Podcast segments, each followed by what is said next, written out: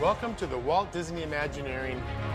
A story is what happens. A theme is what's the story about. Imagineering is the blending of creative imagination with technical know-how. As long as there is imagination left in the world, Disneyland will never be complete. We have more exciting tools, use our imagination, and On your journey through Imagineering, if you could go anywhere, where would you go? Bonjour à tous et bienvenue dans ce 20e épisode d'Imagination Street. Aujourd'hui, je suis à nouveau en compagnie de mes deux compères. Salut Louise. Salut, bonjour tout le monde. Et salut Jérémy. Salut euh, Jérôme, salut Louise, bonjour, bonsoir à tous les auditeurs. Euh, pour cet épisode, nous avons le plaisir et l'honneur d'accueillir Olivier, le second boss de Main Street Actu. Salut Olivier et bienvenue euh, dans notre podcast. J'espère que tu vas bien. Bah écoute, je vais bien. Salut Jérémy, salut Jérôme, salut Louise. Ça va très très bien. Ça fait bizarre en fait d'être comme invité. Mais voilà. je vais me laisser guider. Ouais, pour ça une fois, change, j'imagine. Oui, je, ça, ça me change et, et pour une fois que je suis en compagnie de gens agréables et que je suis pas avec Tony. Mais euh, je lance les hostilités tout de suite, tu vois. Non, mais plus sérieusement, je t'aime Tony. Mais plus sérieusement, euh, voilà quoi. Ça, ça, fait du bien. Ça, ça va faire, ça fait bizarre. Ben voilà. Ben justement, est-ce que tu peux un peu te présenter pour ceux qui ne te connaîtraient pas? Oh, moi je ne suis rien du tout. non, mais plus sérieusement, pour ceux qui, qui n'ont pas euh, pas suivi, euh, ben, je suis cofondateur et euh, co euh, co-créateur et co-présentateur du podcast Main Street Actu, qui est à la base de tout ce qui se passe maintenant avec MSA World. Et voilà, donc avec mon comparse Tony, ça fait maintenant presque 4 ans qu'on a lancé toute cette histoire et c'est un truc de fou. Donc à part ça, ben voilà, je suis un peu présent sur tous les réseaux sociaux et je pense que ceux qui vous écoutent nous écoutent aussi et si c'est pas le cas, ben, venez nous écouter. Voilà, c'est ça fait partie du, du MSA World et euh, et voilà. Sinon, je gros passionné de Disney bien évidemment et euh, et je vous allez voir que de par mon métier, je vais coller au sujet de l'émission. C'est ça, parce qu'aujourd'hui, on va parler nourriture. Mhm. Et ô combien on aime ça. Et donc justement, on voulait absolument que ce soit toi pour cet épisode parce qu'on s'est dit, euh, tu vas pouvoir allier tes deux passions et nous Mhm. aider dans tout ça. Donc je pense que tu es la meilleure personne qu'on puisse inviter euh, pour cet épisode. C'est gentil. Pour ceux qui n'ont pas encore compris, je suis cuisinier dans la vie de tous les jours. Voilà, même si, même si je suis plus du côté organisationnel maintenant plutôt que devant le fourneau. Mais euh, voilà, oui, effectivement, c'est, je baigne dans la cuisine depuis l'âge de 15 ans. Et comme dirait Tony, au vu de mon grand âge, ça fait plus de 30 ans que je suis dans le métier. voilà. On, on sent qu'il y a des années et des années T'as de, pression de la part de Tony. euh. T'as vraiment l'impression de, de vivre un calvaire euh, Non. avec lui. Non. Ouais, c'est ça. C'est, c'est des petites taquineries, euh, voilà. Ah, C'est c'est gentil. Oui. Et, et en plus, on est à notre 20e épisode, donc c'est un- une petite symbolique derrière tout ça. euh. Donc oh, ça fait, le hasard fait bien les choses quand même. Et donc voilà, maintenant la question que tout le monde attend, celle, à qui, euh, la- celle qu'on pose à tous nos, nos invités, que penses-tu de Phantom Manor? C'est de la merde. Non, je rigole. je plaisante. En fait- Oh, il, est, tout ici là, il est tout Ah, ici. je voulais voir la réaction de Jérôme parce que. J'étais là, oui Oui, voilà. Eh ben. Mais en, en fait, Non. il faut savoir que vous, vous avez que l'audio, mais moi, pendant l'enregistrement, j'ai l'image, donc je voulais juste voir sa tête. Non, mais plus sérieusement, c'est c'est une des attractions qui est dans mon top 3. En fait, euh, euh, et dans mon top 3, je, je mettrais quoi Je mettrais euh, au niveau. c'est- Moi, j'aime bien les attractions à immersion. Donc, euh, en numéro 1, ben, ça respire à des Caraïbes. Ça, je pense que ceux qui me suivent, ils le savent. Euh, En numéro 2, je partirais sur Tower of Terror. Et en numéro 3, Phantom Manor. Voilà. Même si euh, Phantom Manor, en fait, euh, je le place même à égalité avec Big Thunder Mountain parce qu'en fait, pour moi, euh, euh, tout le land Frontierland, c'est euh, c'est un de mes lands préférés. Donc euh, euh, voilà. Mais euh, oui, je, il est dans mon top 3. Phantom Manor, j'adore. Je peux pas euh, visiter Disneyland Paris sans le chaque fois que j'y vais sans le faire au moins une ou deux fois. Et euh, c'est c'est magique cette attraction-là. Et euh, c'est une des attractions les plus euh, les plus immersives en fait. Ben super. Bonne Bon, au réponse. moins, il y, a... ouais, il y a quand même Pirate et, la tote devant, donc euh, allez, ça passe pour cette fois. Mais attention. Hein. Mais, euh, mais voilà, donc euh, vraiment n'hésite euh, pas à intervenir quand tu veux, vraiment tu, tu prends la parole quand tu le, quand tu le souhaites. Sinon, ben, comme d'habitude, on vous conseille d'aller sur la page Insta de MSA World. Justement, on vient euh, très récemment, au moment où on enregistre, de passer les 1000 abonnés Insta. Donc euh, bravo à MSA World. Franchement, euh, toute, euh, toute l'équipe toutes les équipes font des, des gros boulots, donc franchement, euh, très content pour tout le monde. On mettra un tonnerre d'applaudissements en off. Oui. C'est là que Jérémy se dit yes, encore un truc à faire au montage. Pas de souci, pas de souci. je gère. Et, euh, et donc voilà, il y a le site internet aussi MSA World sur lequel vous pouvez aller. Il y a chaque fois les articles.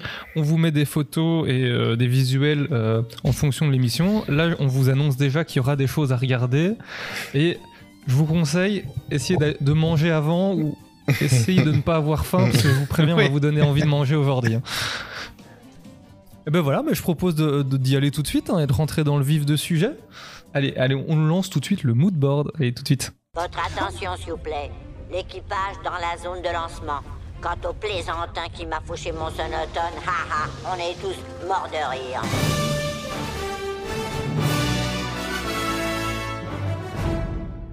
Et donc, dans cet épisode 9 d'Imagineering in a Box, on va s'attaquer à la bouffe yeah. Mmh. et à l'odorat aussi, Ouais. entre autres. et donc, Miam, miam. à tout ce qui est création de food, dans la, enfin, de nourriture dans les parcs à thème. Donc, euh, les imaginaires font appel forcément à tous les sens pour la création d'un land. On vous a déjà parlé de la vue avec tout ce qui était graphisme, décor. Euh, on a le toucher aussi avec les matériaux. Louis avec la conception sonore, euh, l'épisode qu'on avait fait avec Jérémy. Et maintenant, il nous reste les deux derniers, le goût et l'odorat. Et on va commencer par le Mhm. goût. Je pense que c'est une, une bonne idée. Et donc, euh, généralement, euh, dans les parcs Disney, en tout cas, euh, Imagineering s'efforce toujours de concevoir des plats qui vont être en adéquation avec le thème du land. Par exemple, si on a un thème de l'Inde, par exemple à Animal Kingdom, on va avoir de la nourriture qui doit être de cette origine ou avec des plats qui ont des connotations euh, indiennes. Euh, on peut prendre des exemples à Disneyland Paris, par exemple. On a la Graba Café à Adventureland qui respecte bien justement le Mhm. thème dans lequel il se trouve. On a le Cowboy Cookout à Frontierland, le Bel à noter. Le colonel Atti. Ah non. Non. Ah non, mince. Zut. Zut. Mauvais, mauvais exemple.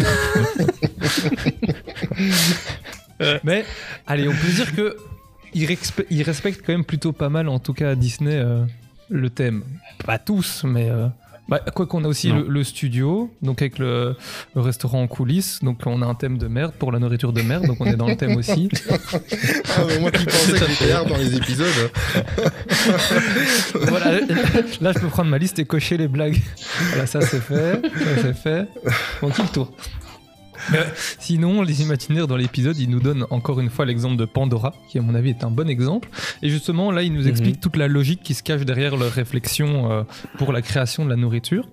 Et donc, en fait, ce qu'ils voulaient, c'était créer de la nouvelle nourriture et apporter quelque chose de neuf, comme le, le land, donc avoir des, des nouvelles plantes extraterrestres. Mais euh, c'est toujours très Mhm. compliqué de faire manger aux, gens des choses qu'ils ne connaissent pas. On le voit, euh, par exemple, Sauf les au Walt bleus de Disney Star Studio. Wars. Ouais. Ça, ça. ça continue. Le, le studio, il est en PLS couché par terre. Attendons de voir Pim. Excuse-moi de t'avoir coupé. Oui, c'est vrai, tu as raison. Non, t'inquiète, t'inquiète. En, en vrai, on en reparlera, mais c'est vrai que ce restaurant-là, franchement, Ouais. moi, il me tente bien. Oui. Le- Il y a un thème présent et tout le concept du resto est super bien pensé, je trouve. Donc si c'est bon, je pense que Mhm. le, le contrat est rempli. Mhm. Donc voilà. Pour euh, Pandora, c'est dur de faire manger des trucs euh, que les gens ne, connaissent pas, qu'ils n'arrivent pas à identifier. Et donc, ils n'ont pas voulu s'inspirer des décors directement du land, mais ils sont partis du thème. Donc, pour rappel, le thème, c'était la nature, l'aventure. Et donc, ils ont, ils ont opté pour des, euh, aliments le plus frais et le plus naturel possible. Donc, ils sont préparés et cuisin- cuisinés aussi le plus naturellement possible. Et en fait, l'aventure réside dans le fait que chacun vient composer son repas. Donc, en fait, c'est pour. euh, pour vous expliquer, c'est tout simple, c'est des bols de, de riz, un peu style Pokéball pour ceux qui, qui connaissent. Mhm. Et en fait, vous choisissez un type de protéines, donc viande ou poisson, ou euh, crevettes, ce genre de choses. Puis après, vous sélectionnez la base, donc du riz, euh, des nouilles, euh, des, des patates douces, ce genre de choses, et vous terminez avec la, la sauce, quoi. Donc c'est là-dedans que réside l'aventure, euh, en tout cas en théorie, quoi. Euh, en soi, est-ce que vous, par exemple, ce resto vous tenterait?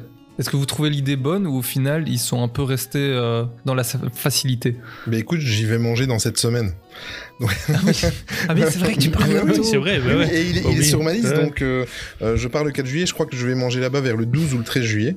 Donc euh, dans deux mois, j'y mangerai. Mais euh, moi, ce que j'ai trouvé, euh, ce que je trouve toujours fantastique, euh, on va on va prendre un cas, euh, on va prendre un cas tout simple. On- je parlais de, de Frontierland tout à l'heure.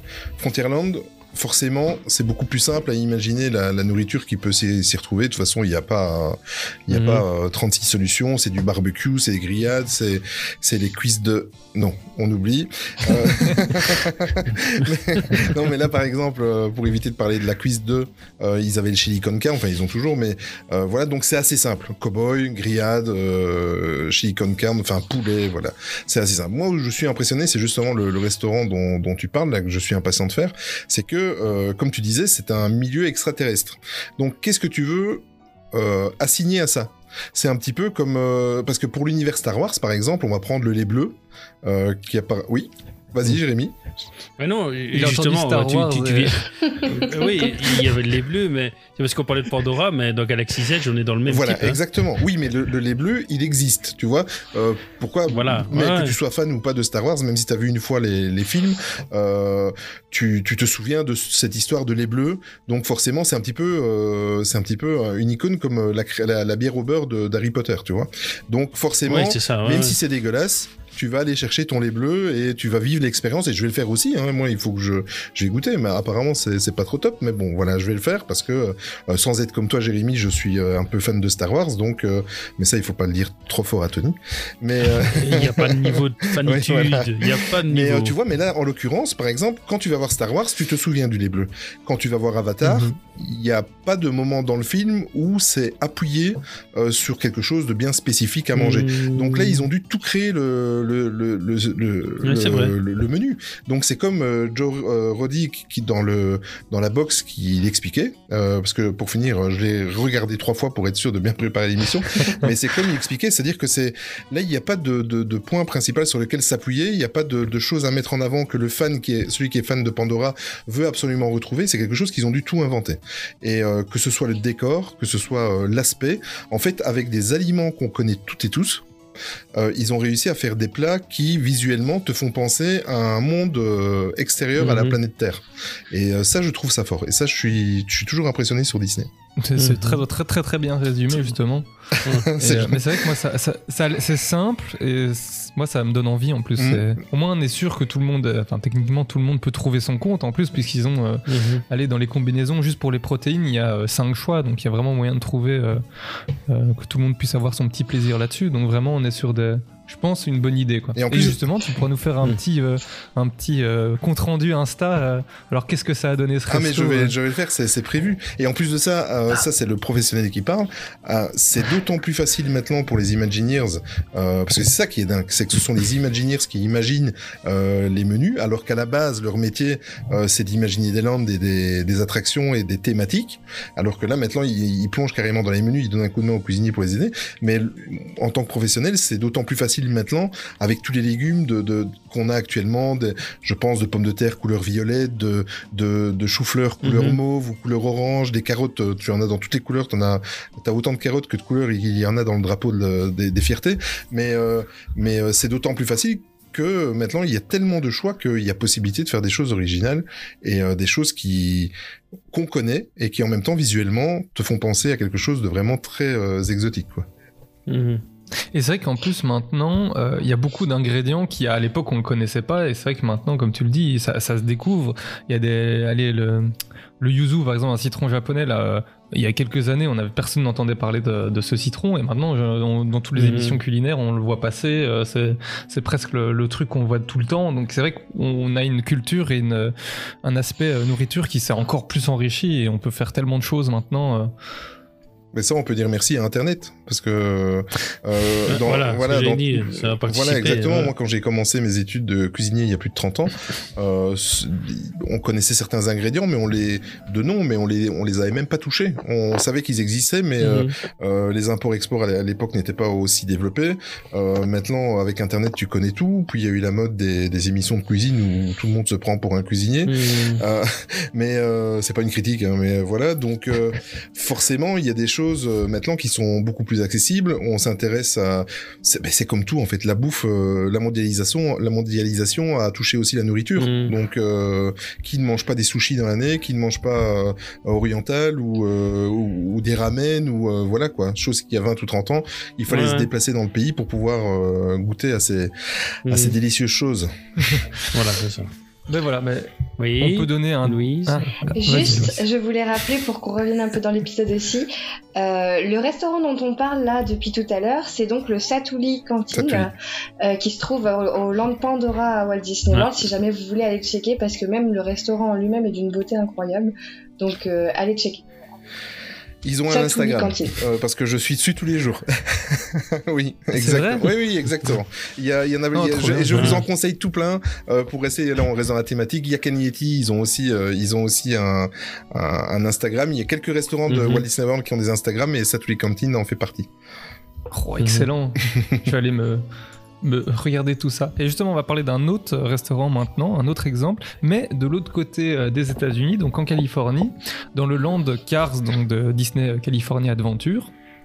Là, euh, comme on avait, en avez déjà parlé, euh, l'histoire se déroule. euh, donc l'histoire parle d'une fête en l'honneur de la course qui prend place euh, à Radiator Springs, qui est l'attraction en elle-même. Et donc, euh, dans toujours cette storyline, Sally euh, décide de transformer son hôtel, euh, les Cozy Cones, en euh, petit snack euh, qui vend euh, différents produits. Et en fait, là, le choix de la nourriture est simplement basé sur des jeux de mots. donc c'est un autre parti pris, mais bon. Et donc, euh, on n'est que sur des trucs avec Mhm. des jeux de mots avec le mot cones. Donc on a les ice cream cones pour cônes de glace, ça, les chili cones queso ou chili con carne pour, euh, pour et vraiment donc là au final Mhm. ils ont choisi la nourriture juste parce que à mon avis ils, ils étaient trois en salle de réunion ils se sont fait oh ça c'est un jeu de mots terrible vas-y viens on le met on base tout là-dessus et en soi l'idée marche bien et à ce qui paraît c'est très très bon j'ai vu Mhm. des, des bons retours donc euh, Ouais. Bah, ça donne envie en tout cas. Ça donne envie. c'est un autre concept en soi c'est vraiment une, une approche différente donc on voit qu'il n'y a pas une seule manière d'aborder euh, l'aspect nourriture quoi vous pouvez vous baser du thème d'un jeu de mots Mhm. d'une euh, d'une d'un aliment bien précis ou vous basez toute votre cuisine là-dessus donc vraiment vous êtes euh, vous êtes libre de faire vraiment tout ce que vous voulez quoi Mais tu vois, c'est après, c'est euh, c'est aussi, ça dépend aussi de ce que tu recherches. Par exemple, moi, je, je vais dans un parc Disney. Moi, je veux l'immersion totale. Je veux l'immersion euh, euh, dans les hôtels. J'en ai déjà parlé dans le podcast, mais je veux l'immersion dans les hôtels. Je veux faire du Mhm. Disney. Moi, si je vais à Disney, euh, c'est c'est pour voir les personnages Disney, tu vois, et pour euh, pour euh, pour vivre l'expérience Disney. Donc euh, ça, c'est une des expériences. C'est un petit peu, moi, je regrette force, je, je regrette forcément, par exemple, à Disneyland Paris, pour revenir plus proche dans notre parc, c'est le, le, le- comment le Pizza Planet, tu vois. Euh, c'était dégueulasse, mais j'adorais aller manger mon pizza burger, tu vois. Mais, mais c'était pas terrible. En plus, en tant que cuisinier, mais mais c'était un plaisir de se retrouver dans la dans dans le Luna Park, dans la salle de jeu de du, du Pizza Planet, de de de manger ton pizza burger. Tu savais même pas où foutre les les, les doigts parce que c'était deux vraiment deux pizzas avec un hamburger au milieu. Enfin voilà, mais euh, moi j'adorais l'expérience, tu vois. Et euh, et parfois l'expérience l'expérience est tellement forte et l'immersion est tellement forte qu'elle te fait euh, c'est pas grave si c'est dégueulasse tu vois. T'as vécu une expérience voilà. Mhm. et euh, ça c'est très déstabilisant pour moi qui suis cuisinier et qui a eu une formation où tout est basé sur ce que tu ressens ton goût et tout ça. Euh, c'est très déstabilisant parce que là c'est l'inverse qu'on te fait. On te fait bouffer quelque chose de pas terrible mais tu trouves ça génial parce que t'es dans un cadre les les cast members participent aussi à la magie avec leur costume avec la, la façon d'être et tout ça en fonction du lieu le, le décor enfin voilà. Et euh, ça c'est un, un exemple par exemple je suis certain que avec les cônes là euh, en Californie c'est quelque chose qui doit pas être terrible mais mais le, le fait de, de, de, de manger dans un cône de manger autour des cônes parce que ce sont tous des petites euh, des petites euh, des petits points de restauration là dans les cônes ça doit être pas mal Mhm. C'est ça, et en plus maintenant il reste plus qu'à euh, rassembler et le goût et l'immersion, et alors là ils font banco quoi. exactement Et c'est ce Ouais. qu'on va essayer de faire juste après, justement. tu voulais dire quelque chose, Jérémy? Non, non. Non, non, ça va. Mais euh, on reviendra de toute façon à la, nourri- à la nourriture juste après, mais là on va aborder l'odorat maintenant. Donc le dernier sens qui nous reste à voir. Et donc euh, Imagineering nous explique que euh, l'odorat est un sens très puissant et donc qui va énormément jouer sur la mémoire. Par exemple, on a tous le souvenir de l'odeur de quand on rentre dans Pirates des Caraïbes, quand on a cette odeur de, de chlore qui- et vraiment on retrouve cette odeur que là. D'ailleurs, ils ont même fait des parfums, je pense sur internet, il y a des parfums d'attraction, mais bref, ça c'est une autre histoire.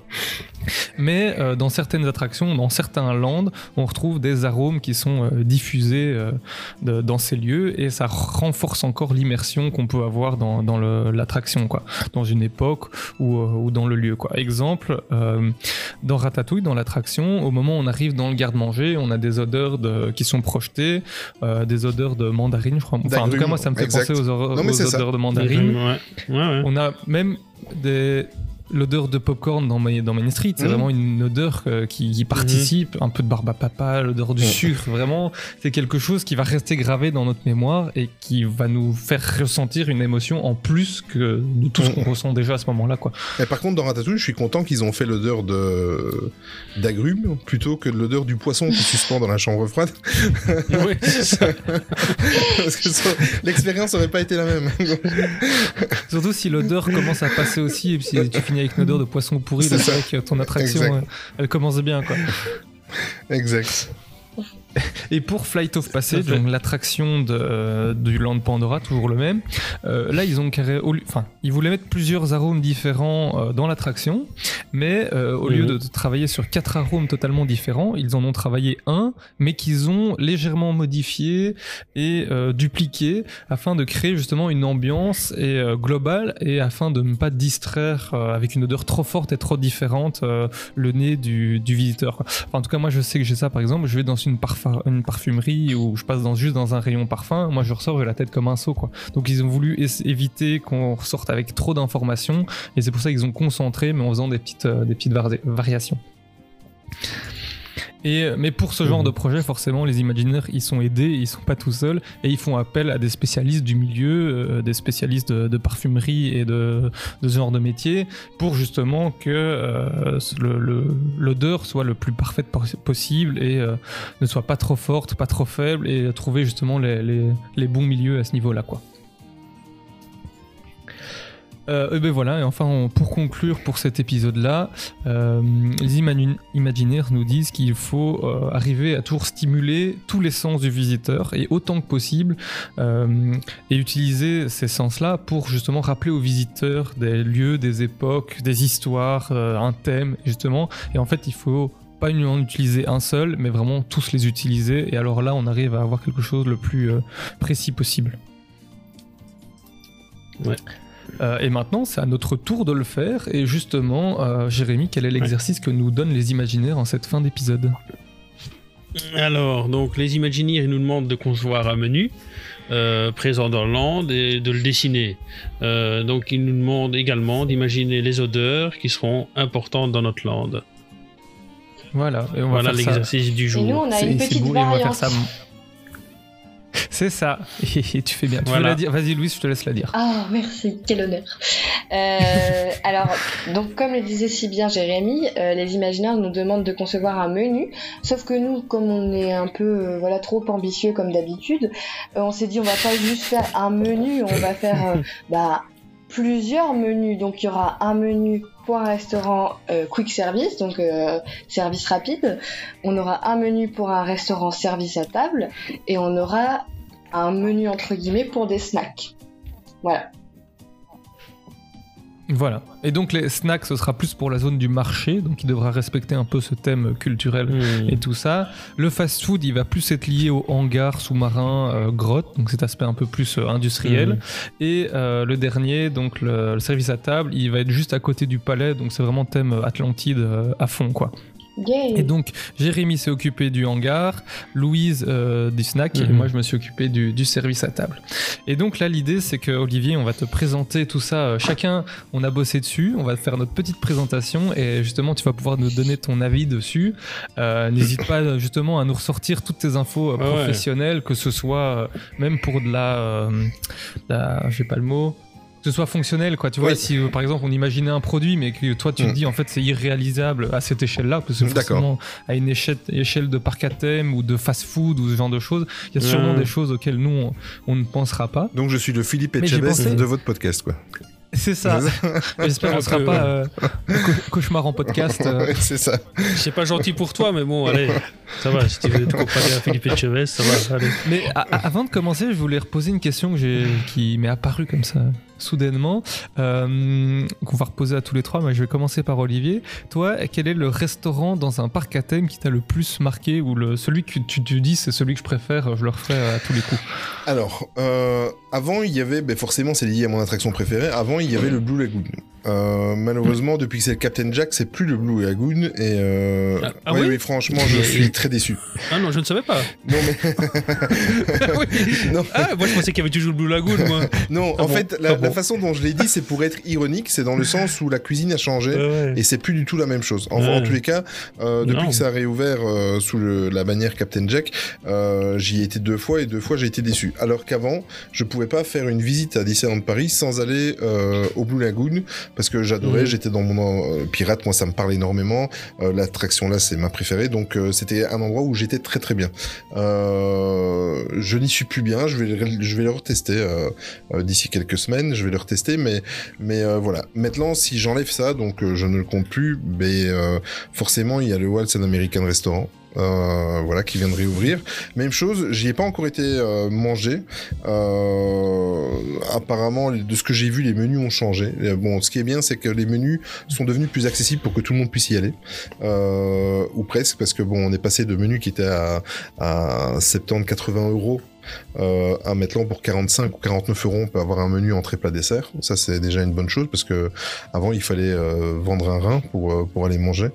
Euh, sinon, en termes d'immersion, si je dois en citer un euh, qui fait son job par rapport au land, par rapport à l'attraction, par rapport à tout, c'est chez Rémi. Euh, ouais. Et en plus de ça, on y mange très très bien. En plus de ça, euh, Dieu sait si j'ai critiqué le fait que euh, la cuisine française n'était pas très mis forcément en valeur dans le parc, alors qu'on est à 30 km de Paris, qui est Mhm. une des capitales mondiales de la, de la gastronomie. Euh, là, c'est le cas. J'ai mangé euh, un des meilleurs bris de, de ma vie, euh, par exemple. Voilà. Bon, après, c'est pas compliqué. On est à 20 km de, de la région qui produit le bris, mais ça De serait malheureux qu'ils Ouais. qu'ils foutent ça en l'air. Mais euh, je trouve que le le bon après il est un petit peu chéro hein, comme restaurant mais si vous faites le circuit vous faites euh, vous faites la file d'attente vous êtes un petit peu touché par l'atmosphère euh, de la file d'attente vous faites l'attraction vous êtes en plein dedans vous sortez vous allez faire le restaurant directement et vous mangez sur des, des bouchons de champagne et entre des assiettes je trouve que euh, le rapport euh, qualité thématique est au top. Mais vraiment au top et euh, je ouais. pense que on ne retrouve pas ça ailleurs dans le parc. Un de mes restaurants préférés, c'est la à Café. Euh, forcément, il est dans Moi voilà aussi. et Moi en aussi. plus de ça, il est très abordable et euh, et ils ont des ils ont du kebab euh, à tomber par terre et les desserts, j'en parle même pas. C'est pas pour rien que j'ai 25-30 kilos de trop. Mais mais voilà. Mais par contre, la Grappe à Café, tu vois, c'est pas lié. Bon, à part bien sûr, t'es un petit peu dans l'univers d'Aladin et tout ça, mais c'est c'est pas lié à une attraction. C'est lié juste à ces petits mètres carrés là de du Mhm. coin d'Adventureland qui sont qui sont liés à tout ce qui est oriental. Mhm. Mais euh, mais pour moi, celui qui fait le job, c'est c'est Jérémy. Franchement, euh, euh, lui il fait le job sur la, la totalité du truc, il fait le job. Mhm. Mais c'est vrai que la, la thématisation et la salle de- de- du bistrot, Mm. c'est franchement, il est magnifique. Quoi. Juste pour être dedans. Ah ouais. euh, c'est que moi, la Mhm. nourriture me parle moins parce que c'est, ah, je veux dire, c'est un peu plus classique, quoi. C'est un steak. Ouais. Donc, je me- moi, je- quand je mange là-bas, je me dis, à ce prix-là, un steak, je pourrais me le faire chez moi. Donc, c'est, c'est le seul truc qui me, me rebute. Mais j'en Mhm. suis presque triste parce que j'ai envie de, de manger dedans tellement c'est beau, quoi.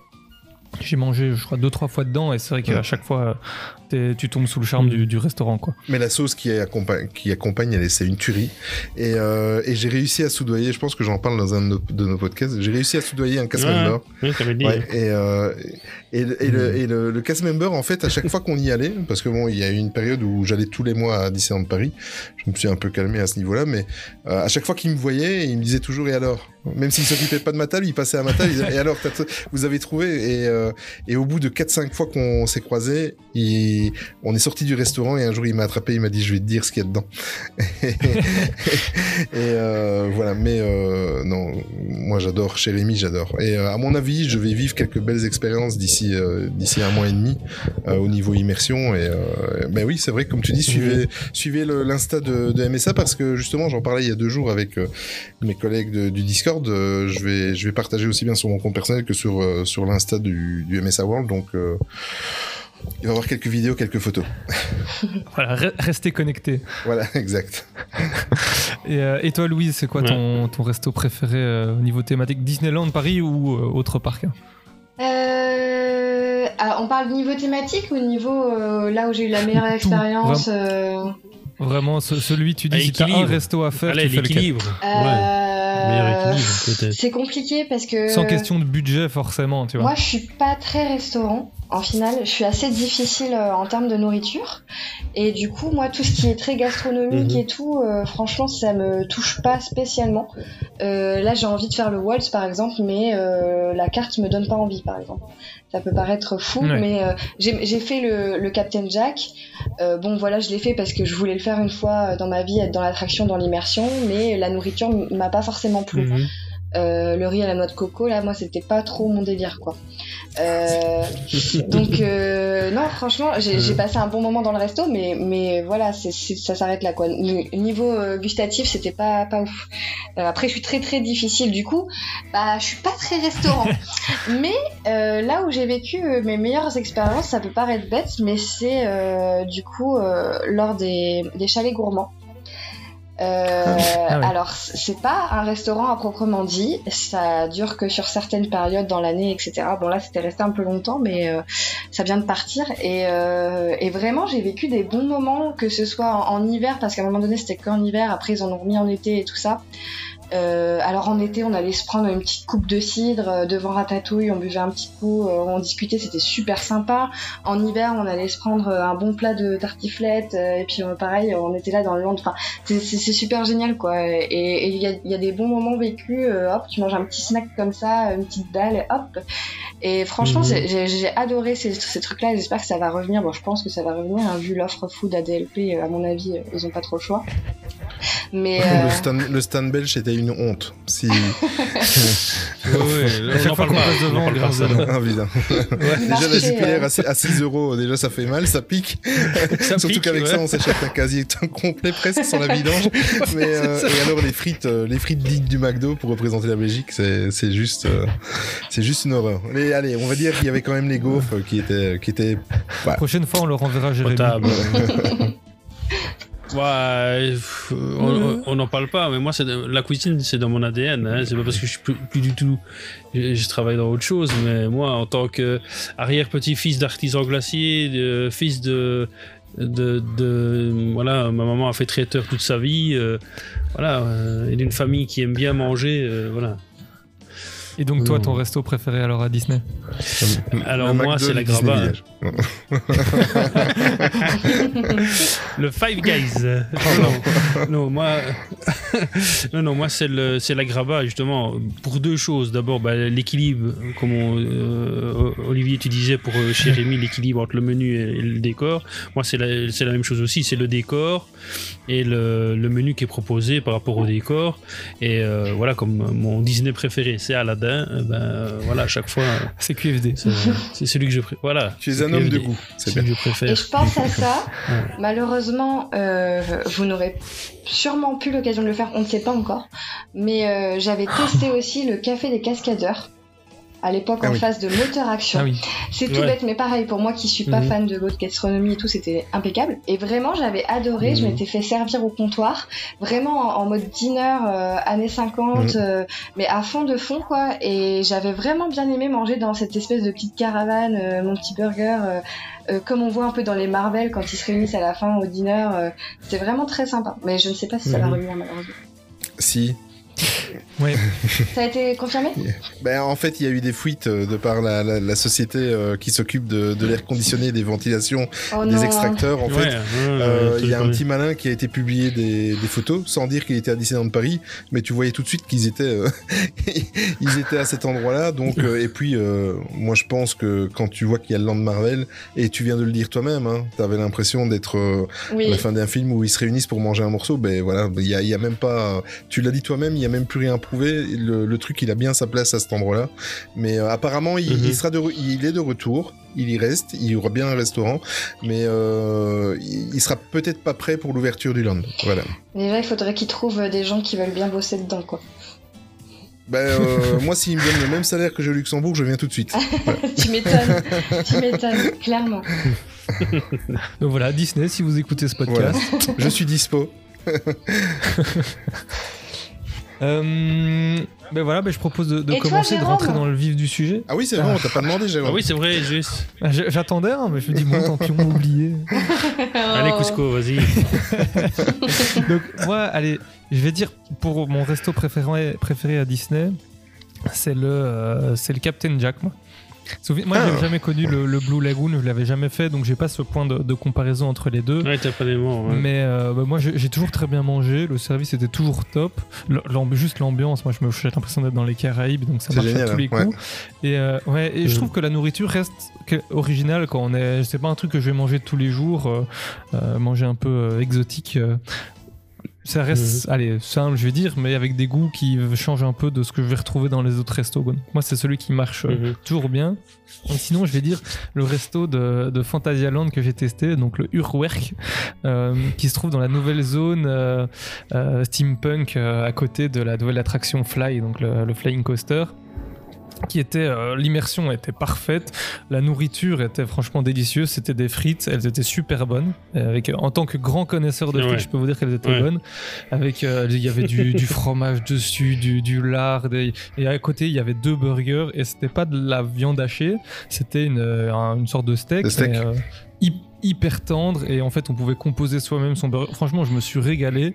Après, mes potes ont dû me rouler pour me sortir du resto, mais franchement, euh, euh, c'était euh, c'était top de chez top. Quoi. Mais, mais pour- voilà, si, je peux me permettre, pour revenir, tu, par- tu parlais du. T'as pas connu le Blue Lagoon. Mais par exemple, moi, c'est c'est un tellement un bon souvenir d'immersion. Il se passe pas. Bon, chaque semaine peut-être pas, mais il se passe pas un mois sans que, si tu veux, je te donnerai les liens, où je n'écoute pas le, le loop de musique du restaurant à l'époque du Blue Lagoon. C'est euh, Mhm. c'est c'est juste rien que j'entends les deux trois premières notes, je, je m'y euh, je m'y replonge. Il manque plus que quelque chose de qualité sur euh, sur ma table, mais mais mais je m'y replonge direct. C'est c'était vraiment un bon exemple de de d'immersion et de par rapport à, à- à ton menu, à ta carte. Quoi.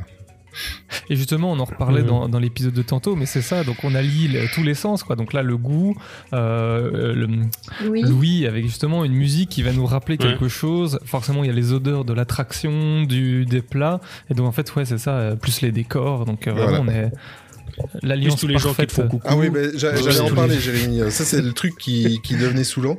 C'était bon appétit. Ouais. Moi, à la fin, je rebalançais les œufs de, mes pou- de mon poulet, Ouais. tu vois. Un ou deux, ça passe. Quand tu commences à arriver au 12e ou au 13e, ben, c'est gentil, hein, tu vois, c'est, c'est, c'est, c'est rien de méchant, mais euh, au bout de, de- du 20e guest qui te dit bon appétit, t'as qu'une envie, c'est de lui mettre ta fourchette en plein milieu de son front.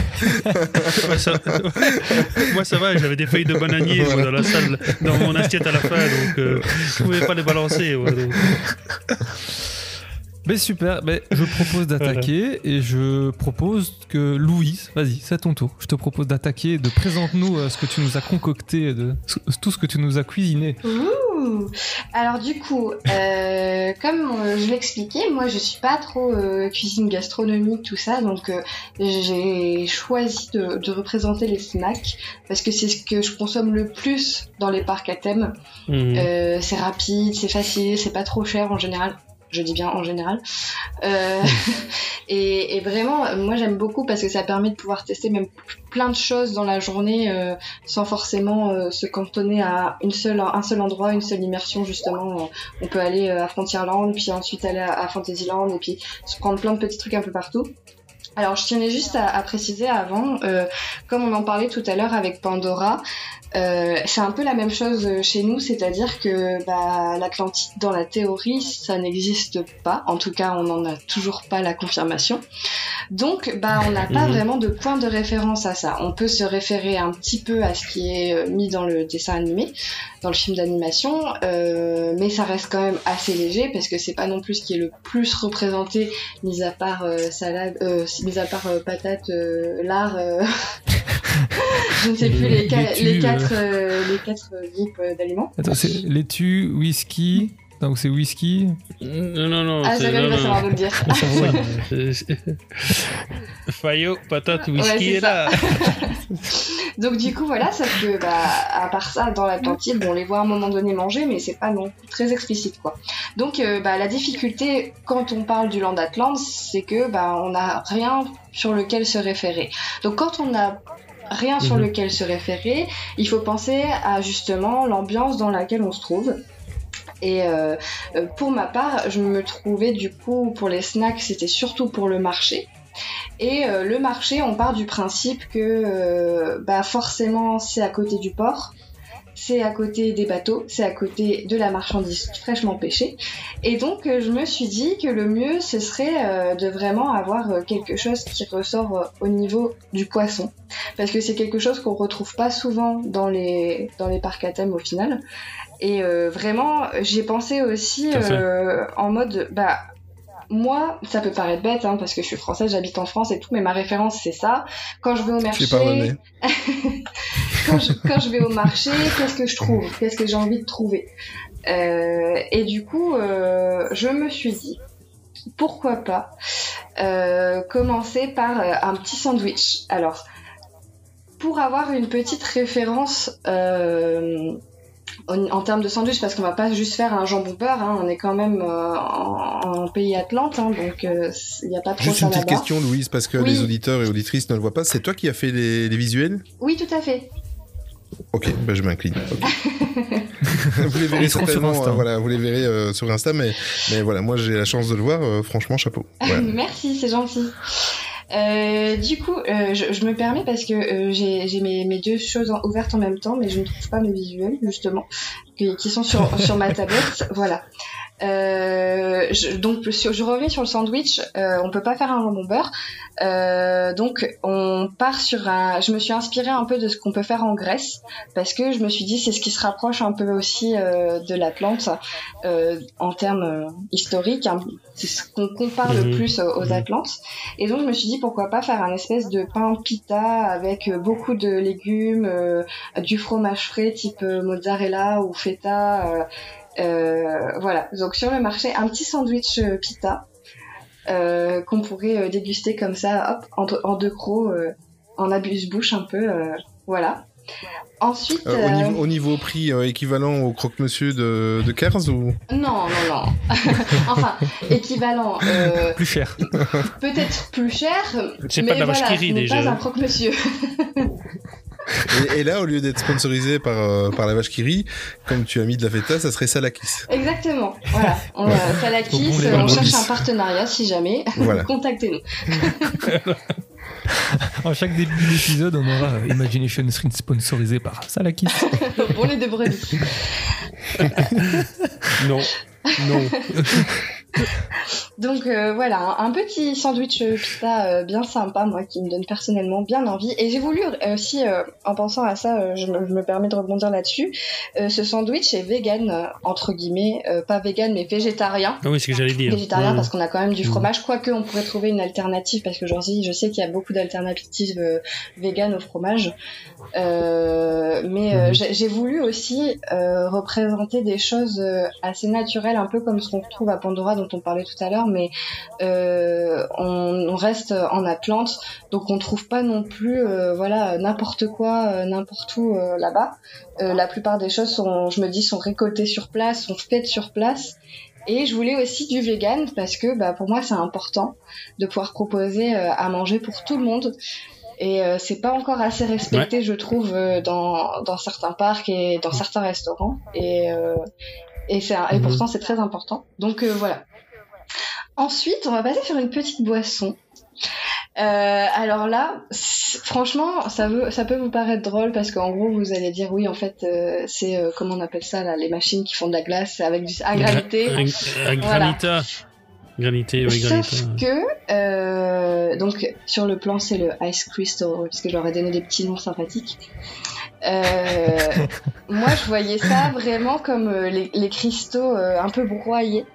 Et je voyais ça vraiment très lumineux, pourquoi pas avec euh, de la paillette comestible, mais euh, je sais pas ce qui peut se faire en, en termes euh, pour, pour avoir Ah. justement soit un côté euh, lumineux en paillettes, soit vraiment phosphorescent ou un truc, tu vois, qui, qui s'illuminerait. Genre le soir, tu ferais des super photos Instagrammables avec, tu vois. euh, euh, Monsieur le professionnel, Ah oui, avis il faut y penser. euh, L'Instagram, c'est c'est, il faut pas oublier que l'Instagram c'est, c'est une pub gratuite. Complètement. Donc, euh, donc euh, plus ça Hmm. va, plus tu vas créer le buzz et plus la publicité va se faire tout seul parce que et ça te fera aucun frais parce que les autres, tout le monde va le faire. Bon après, il faut arrêter un petit peu de, de photographier tout ça devant le château parce que tout le monde le fait. oui. Mais, euh, Ouais, mais euh, non, non, ça c'est c'est c'est une très très bonne remarque, Louise. Euh, effectivement, euh, la cuisine moderne fait que quand on crée un menu, et je suis bien placé pour pour le savoir, euh, même si c'est pas une priorité, on y pense. Euh, Mm. La façon de présenter un plat, on y pense parce que euh, 20 à 30% des gens qui mangent dans un restaurant vont faire une photo. S'ils ont apprécié, ils vont faire une photo. Et première chose qu'ils font, c'est euh, l'envoyer sur leur Facebook ou sur leur Twitter ou leurs réseaux sociaux ou- Mhm. ou, Instagram et euh, noter voilà je suis à tel endroit. Donc c'est de la pub gratuite. Il faut y penser et euh, euh, voilà quoi. On peut plus euh, on peut plus euh, passer par euh, par la création sans y penser. Mm, Mhm. complètement. Et au niveau ingrédients, alors, tu as des idées de comment est-ce qu'on pourrait avoir un rendu comme ça euh, sans, Alors- sans mettre des artifices euh, techniques quoi? J'avais Mais je- vu un truc, pose la euh, question à Olivier. Tu mettais du, citron ça changeait la couleur. euh. Pardon, pardon. Je suis un peu en décalé, je pense, avec vous. Ah, Euh, J'avais vu un truc où, où- où tu mettais du citron dedans et ça changeait la couleur. J'imaginais quelque chose un peu comme ça. Alors, je sais plus quel ingrédient était à mettre avec le citron. Mais toi tu as vu en fait euh, oui c'était Ah avec oui, la la betterave betterave. avec, avec- non avec la soupe de, de chou-fleur euh, violet. Oui. Euh, et on le voit dans le documentaire des 30 ans de l'émission qu'il y avait eu sur M6. Ok. Et euh, Sur M6, on ouais, voit le ouais. chef italien, la, Zone voilà, la, interdite, la- ouais. la soupe est trop, euh, est trop euh, mauve violette. Et euh, Mhm. le chef italien, et en plus de ça, c'est ça qui est dingue, c'est que je regardais l'émission et je et je le disais, je, ma femme elle me dit mais euh, il t'entend voilà, il pas. Mais c'est vrai que c'est- un truc pour euh, pour liquéfier quelque chose et pour Ouais. euh, pour euh, rendre plus pâle une couleur, on utilise du jus de citron. Donc il en a mis un petit peu et euh, exactement euh, voilà. Mais par contre là, si tu restes sur ta granita, moi je trouve qu'il faut quelque chose par rapport à, à votre lande d'Atlantide et tout ça.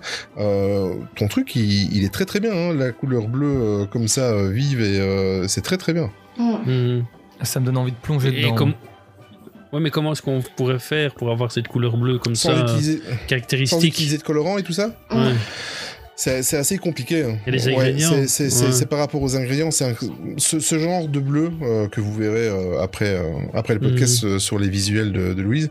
Ce genre de bleu est assez compliqué à, à rendre euh, naturellement.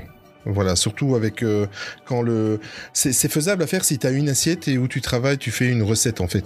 Euh, là, on parle Mhm. quand même de, Mhm. de granité, Mm. donc euh, c'est jamais que de l'eau avec quelque chose de rajouté. Donc Mhm. euh, hormis euh, un sirop de quelque chose ou ou un accom- accompagné et renforcé avec un petit peu de colorant. Maintenant, attention, les colorants, c'est plus comme il y a 30 ans, c'est plus péjoratif et c'est plus euh, toxique comme avant. Il y a, il y a- il y a Mhm. des ouais. colorants qui où on, on, on peut mal, on, on peut pas, on craint pas pour sa santé. Donc euh, il y, a, il y a vraiment Mhm. des colorants euh, naturels. Donc, euh, mais c'est tout à fait fa- faisable. hein. Et pour le Mhm. moment, euh, tes deux produits-là, c'est l'idéal pour un parc d'attractions et pour euh, pour la rentabilité, pour la, la facilité Mhm. de, de la production et de la distribution. Yes. Ça a l'air hyper bon. Et ouais, j'ima- j'imaginais en plus de quelque chose de, de joli, voilà, Instagram et tout, quelque chose de bon aussi, si c'est possible, tu vois, euh, qui est vraiment Voilà. des goûts, euh, pourquoi pas justement euh, assez exotiques, euh, je sais pas, euh, mangue, fruit de la passion, euh, fruit du dragon, euh, voilà, ce genre de choses qui serait, qui pourrait justement apporter un, goût un peu exotique aussi à la chose et, et faire que Mhm. bah il y a pas seulement que le visuel, c'est que quand tu goûtes et que t'es dans le land, tu fais ah ouais là je m'y sens vraiment, tu vois, parce que le goût Mhm. te, te dis ah oui c'est pas genre tu vas pas juste boire une grenadine quoi là t'es vraiment dans, dans l'immersion avec le goût aussi quoi. Mais, mais de par le, le land et le, le thème, tu dois être sur quelque chose. En plus, le bleu, ben forcément, ça fait penser à, à la mer et Atlantide. c'est quand même assez lié à, à la mer. Et tu, et tu, et tu dois être sur des, des choses qui, quand tu le mets en bouche et que tu, tu le prends, tu fais, c'est comme un coup de fraîcheur que Mhm. tu as le, au bord de la plage quand tu as un vent frais euh, après une journée de, de 35 Mhm. degrés sous le cagnard.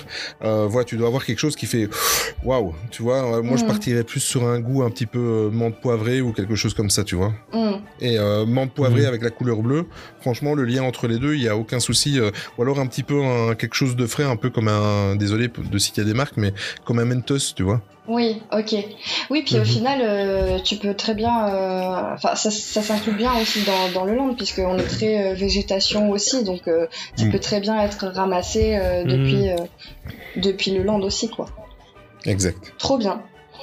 Bon, on va repartir sur euh, de la nourriture. Et là, comme je vous disais tout à l'heure, euh, j'avais pensé aux poissons. Et moi, ça m'a tout de suite donné envie d'avoir. J'ai eu l'inspiration là plutôt du côté japonais parce que eux, c'est une île. Ils fonctionnent essentiellement avec du poisson et l'Atlantis, c'est une île qui va fonctionner essentiellement avec du poisson également. Et j'ai pensé, alors il me semble que ça s'appelle les takoyaki. Euh, les, les brochettes de poulpe, euh, voilà.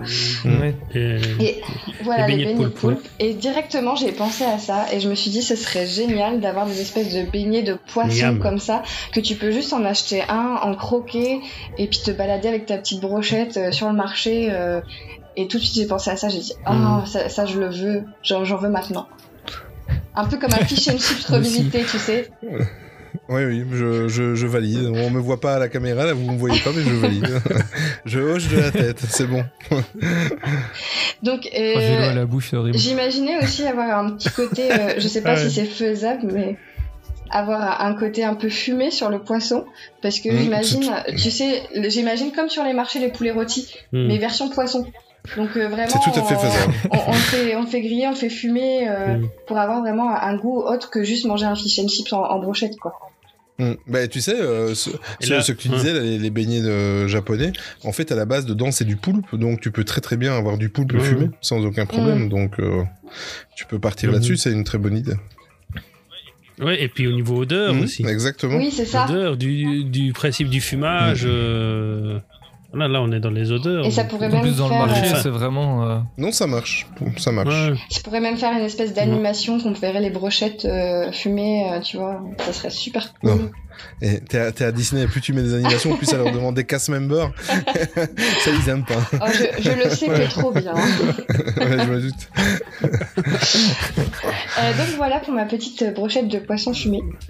Et ensuite, euh, je vais rester sur le, sur le chaud. Et là, j'avais pensé toujours euh, en restant dans le côté végétal, parce qu'on reste toujours sur cette île qui n'a pas non plus énormément de ressources. Euh, j'avais Mhm. pensé à une soupe végétale. Maintenant, le souci, c'est que je ne sais pas du tout quoi mettre. J'avais pensé à, à quelque chose d'assez épicé pour peut-être trouver des, des- un lien avec des épices locales qui pourraient être locales. Euh, mais en termes de légumes, par exemple, j'ai aucune idée de, de ce qui pourrait être fait. Bah, tu es dans la Méditerranée, tu peux rester comme là, euh, la tomate. Et moi, je verrais ça avec, euh, par exemple, tu fais une crème de tomate, mascarpone et basilic. Mm. Et basilic, c'est très méditerranéen. Donc, euh, je vois, je vois Mhm. Jérôme qui a déjà faim. C'est horrible. Et j'ai mangé. pas que en lui. plus. Il y a pas que lui. Mais moi, ce que j'aime bien dans, Moi ce que j'aime bien dans ce que tu proposes, c'est que c'est, c'est original. C'est, euh, des choses que, on... bon, à part la soupe qui est un petit peu universelle, ça tu peux pas faire Mm. autrement. Mais, mais euh, toi qui travailles un petit peu dans le milieu, tu n'as pas mis de sablé, tu vois Et non, et non, je n'ai pas mis le fameux sablé. D'a- D'ailleurs, j'y ai pensé, euh, vous c'est- savez, c'est- quand- c'est quelque chose qui, qui est vachement venu dans ma réflexion quand je me suis dit, bon, les snacks, qu'est-ce que je fais? Et tout de suite, je me suis dit, il faut que je prenne en compte tous les snacks qui existent déjà et euh, qu'est-ce qui marche le mieux? Mhm. Et du coup, j'ai pensé donuts, gaufres, crêpes, euh, bretzel, machin. Et, et en fait, je me suis dit, Mm. ouais, mais attends, moi, moi, ça colle pas tout ça à mon, ça colle pas à mon univers. Je vais pas faire une gaufre en forme de poisson euh, pour faire plaisir aux gens parce qu'ils ont envie de manger une gaufre. Moi, je veux que les gens, quand ils soient là, ils, ils, ils mangent bah, bah, ce qu'ils trouvent ici parce que bah, ils, ils sont dans ce sens-là. S'ils veulent aller manger une gaufre, ils vont sur Main Street, tu vois. Et c'est, c'est vraiment comme ça, moi, que, que je réfléchis et que je fonctionne. Et du coup, je voulais vraiment faire un truc plus original et, et qui change un peu de ce que ce qu'on peut trouver. euh, bon, c'est pas non plus euh, exceptionnel, hein, mais ça change un peu. Et donc voilà pour ma petite soupe. Et ensuite, bah forcément, là j'étais obligée de faire une glace en forme de cristal. Je suis désolée, mais c'était tellement facile en fait de, de se diriger vers ça. Euh, Une glace à l'eau ou euh, une crème glace? alors là se pose la question parce que justement comme j'ai déjà l'espèce de granité Ah. euh, euh, à côté, Ah ouais, euh, c'est ça moi à la base je pensais plutôt à une crème glace, pourquoi pas recouverte de chocolat au lait euh, qui serait euh, voilà. Mais en même temps la glace à l'eau se prête tellement bien au côté euh, miroir cristal, tu sais. Cristal, exactement. Moi, j'ai. Bah ouais, c'est ça pour le moule, quoi. c'est ça. Le moule, ouais. Du coup, euh, bah, je pense que je partirais quand même sur une glace à l'eau parce que rien que la tentation de, pareil, toujours Instagrammable, hein, de prendre ce petit cristal un peu translucide, euh, cette Mhm. glace translucide et se prendre en photo avec, euh, voilà, trop bien quoi. Et tu pourrais faire une glace à l'eau, mais avec quelque chose à l'intérieur, tu vois. Oui. Je sais pas, imagine, tu vois là, tu sais, un, un petit peu comme euh, s'il ferait euh, une glace euh, Jurassic Park, il ferait une glace un petit peu dans les couleurs ambre avec un faux moustique à l'intérieur, Ouais. tu vois. Mais tu pourrais faire, ça pourrait faire très très fort penser à, à, à Atlantide et je sais pas, trouver quelque chose pour mettre dedans ou quelque chose de, de ludique ou. Bah, une, une petite statuette en pierre ou quelque chose comme ouais, ça. mais le problème, au vu de la, de la sécurité que, que Disney met dans, dans, dans, dans, dans tout, euh, il, il dirait c'est dangereux, les enfants peuvent l'avaler, machin, c'est. Il faudrait. Ouais, mais qui forme le bâton. Oui, tu vois, dans ce cas-là, qui part pourquoi du Ah oui, c'est vrai, bâton, exact, ouais. c'est vrai. Et tu, tu gardes ton C'est vrai. bâton, on va dire, à la fin. Un petit peu pour avoir une statue immergée dans l'eau, euh, dans les Ouais. profondeurs. Je vois ce que tu veux dire, ouais. C'est vrai, bonne idée. Ouais. Ou euh, un genre de. Je sais pas si vous vous souvenez dans le film, à un moment, ils sont justement à un moment de repas et ils ont l'air de manger des espèces d'insectes ou des trucs comme ça. Bah, tu recréerais un, de, un des- de ces trucs-là qu'on voit dans le film qui serait inséré dans, comme tu dis, Olivier, dans, dans le glaçon et qui serait là mangeable, Mm. quoi. Donc ça peut être ça aussi, quoi. Et ce serait un peu. Oui, ça, ça rajouterait au côté exotique et mystérieux du, du truc, puisque. C'est pas courant d'avoir un insecte dans. Ou, ou même juste mettre un truc lumineux, enfin toi le bâton lumineux dans ton euh, dans ta glace. Mmh. Oui, Comme Ah ça ta ouais. glace aussi elle brille euh, Ah ouais, comme les, les glaçons qu'ils mettent euh, à Disney dans les cocktails Dans les pour les cocktails, ouais. anniversaires, Et ce genre quand de choses. euh, euh, la Ouais, même chose ça. mais c'est le bâton quoi. Et quand t'arriverais à la caisse, euh, Mhm. le serveur te dirait euh, bâton lumineux ou pas lumineux? C'est 3 Ouais. euros de plus le lumineux. 30, 30 euros, tu veux dire. c'est Et ça. en plus, si vous mangez votre bâton lumineux en regardant, euh, en regardant le spectacle le soir, il clignotera en fonction de ce qui se passe sur le mapping du château. Voilà. C'est 50 euros, là. Mais c'est une nouvelle C'est expérience. une nouvelle expérience, voilà, c'est ça. Ouais, non mais j'aime c'est bien l'idée, ouais. j'aime beaucoup l'idée du, du bâtonnet euh, Non, non, elle est qui, hein. pourrait apporter Ouais. quelque chose à la glace, pas juste une glace à l'eau quoi. Donc Mhm. voilà, là. franchement, tes 5 visuels, ouais. Enfin, déjà, les visuels sont super beaux. Ouais, et euh, ouais, ils me super. donnent ouais. tous envie. hein. Le, le, le granité, enfin, franchement, il- moi, il- j'ai envie de plonger dedans. J'ai envie de, le- de l'affonner direct, de le boire cul sec. Et euh, ouais, non, franchement, tout me, tout me tente. Pour info, euh, j'ai fait ça, euh, je je travaille beaucoup en ce moment et beaucoup du soir et tout des grosses journées et j'ai fait ça euh, en une heure et demie. Ah d'accord, ok. Ça, c'est pour dégoûter les gens, ça. Ouais, c'est ça. Comme ça sur le pouce, quoi. Voilà, voilà, j'espère que mes petits snacks vous auront plu et que vous aurez envie de vous balader avec dans le land. J'ai j'ai faim. C'est très Instagrammable en plus. Oui, c'est ça, il faut penser à tout. hein. Ouais. Ensuite, on passe à Euh, qui bah, Jérémy Jérémy Ah, Jérémy, Mhm. je décide. Ouais. donc, euh, donc moi j'étais sur le donc le, le hangar et en quick service, donc style fast food euh, ou autre. Et donc là, ma réflexion elle est partie bah, d'une séquence du Ah, film. on se demande laquelle. euh, je les ai cités. Je les ai cités tout à l'heure. C'est quand il y a la. Oui. Et moi, que- moi Bah, je fais le- même le- pas le lien en plus. Mais forcément, c'est pour ça que tu la connais par cœur. C'est parce... ah. En fait, j'ai eu plusieurs, j'ai eu plusieurs axes de, de travail, mais au moment où j'ai choisi celui-là, il fallait bien que je choisisse. Et donc, je suis parti des quatre éléments euh, principaux au niveau Oh, de l'origine. Donc, c'est-à-dire Fayot, Fayot, patate, whisky et lard. Alors, au départ, je me suis dit, est-ce qu'on fait des recettes en intégrant ces quatre trucs dans, euh, dans, le, dans les menus fast-food et autres, je me suis dit, bah oui, le whisky, il est déjà dans la sauce cocktail, par exemple. Donc, ça, c'est trop facile. Trop facile. Euh, le, le lard, il est dans les burgers, donc là aussi, trop facile, trop facile. Et puis, je, je, je- je repensais à, euh, donc là, je fais un peu mon père Castor, les histoires, quand on est, par exemple, au Bellanotte et qu'il y a les menus, les différents menus, vous savez, avec le numéro 1, le numéro 2, et ainsi de suite, les numéros. Bon, je me suis dit, ça aussi, je vais pas refaire des numéros, quoi, c'est trop facile, c'est déjà vu. Donc, ce que j'ai fait, au lieu que ce soit un numéro, en fait, eh ben, Non, je- il y a quatre. Non, non, c'est quatre menus. Il y a le menu Fayot, le menu patate, Ah. le menu whisky et le menu lard. Donc les gens, les gens auraient à choisir euh, à la caisse, bonjour, un menu Fayot, un menu patate, un menu whisky et lard. Enfin, ce Et le menu whisky, tu finis à quatre pattes à la fin de la journée. Donc voilà, donc ça c'est le début. Alors sachant, partant de là, euh, j'ai un peu triché. Après, là il faudra que vous, il va falloir que vous, comment, faire un choix. Donc il y a quatre menus. Comme notre land, c'est sur le thème justement du euh, multiculturel, respect des cultures et tout, j'ai réfléchi et on en revient à ce qu'on disait au début sur euh, comment? Sur euh, la difficulté qu'on a comme dans Pandora ou Galaxy's Edge d'inventer des choses ou ce que les gens ne, connaissent pas. J'ai dit ça va être trop galère, ce- ce sera trop dur. Donc j'ai pensé, donc chaque menu sera une cuisine du monde. Et comme on ne l'a pas évoqué dans ce qu'on parlait sur DLP, ce qui manque à DLP, c'est de la cuisine asiatique, par exemple. Ça, ça, ça a des gros manques. Donc je suis parti de cet axe-là et donc Non, non, Ouais, mais c'est vrai. Excuse-moi, je parlais, je me raisonnais tout seul, mais tu as, tu as, tu as tout à fait euh, raison. Ah ouais. Par exemple, à la place des pizzas du colonel Atis. Oui. Ah, il y a des pizzas qu'on a. Je sais pas. Il faut demander à Tony. Non, non, euh, je rigole. Oui, oui, non, non, on a mangé ensemble. euh, voilà. Pour les enfants, c'est bien. Euh, mais, euh, donc, quatre menus, quatre cuisines du monde. Et j'y suis parti, donc. euh, le patate, ce serait euh, cuisine indienne, parce que ça aussi c'est une cuisine euh, très Patate. comment Oui, oui, pa- patate, il y a des recettes- beaucoup de recettes de patates. Faut pas nécessaire- nécessairement chercher un lien entre le le Le comment nom du menu l'ingrédient et, et le nom Ah du oui, menu. Euh, Ah, voilà, j'ai fait un peu. Donc c'est cuisine indienne. Euh, bon, j'ai mis des idées comme ça. Vous allez me dire ce que vous en pensez, parce que surtout Olivier qui lui doit connaître euh, Oh, le coup de pression. ces plats-là. Donc, j'ai- pris des plats connus. Mhm. hein. Il n'y a pas de choses exotiques que j'ai tout inventé comme nous a fait. euh, voilà. Donc, poulet korma, poulet masala, les samosas, euh, les pananes, les riz, euh, les différents riz qu'il peut avoir, les légumes aussi indiens chauds, type chou-fleur avec des petits pois. Il y a une, une recette du Cachemire qui se fait comme ça, avec plein d'épices évidemment. Euh, les salades indiennes et le thé, le thé indien aussi euh, qu'on retrouve euh, dans, dans, dans la cuisine. Donc ça, c'est uniquement pour l'Indien. J'ai bon là. C'est bon, c'est bon. Et en plus, ce sont, en plus, c'est, une, Ça.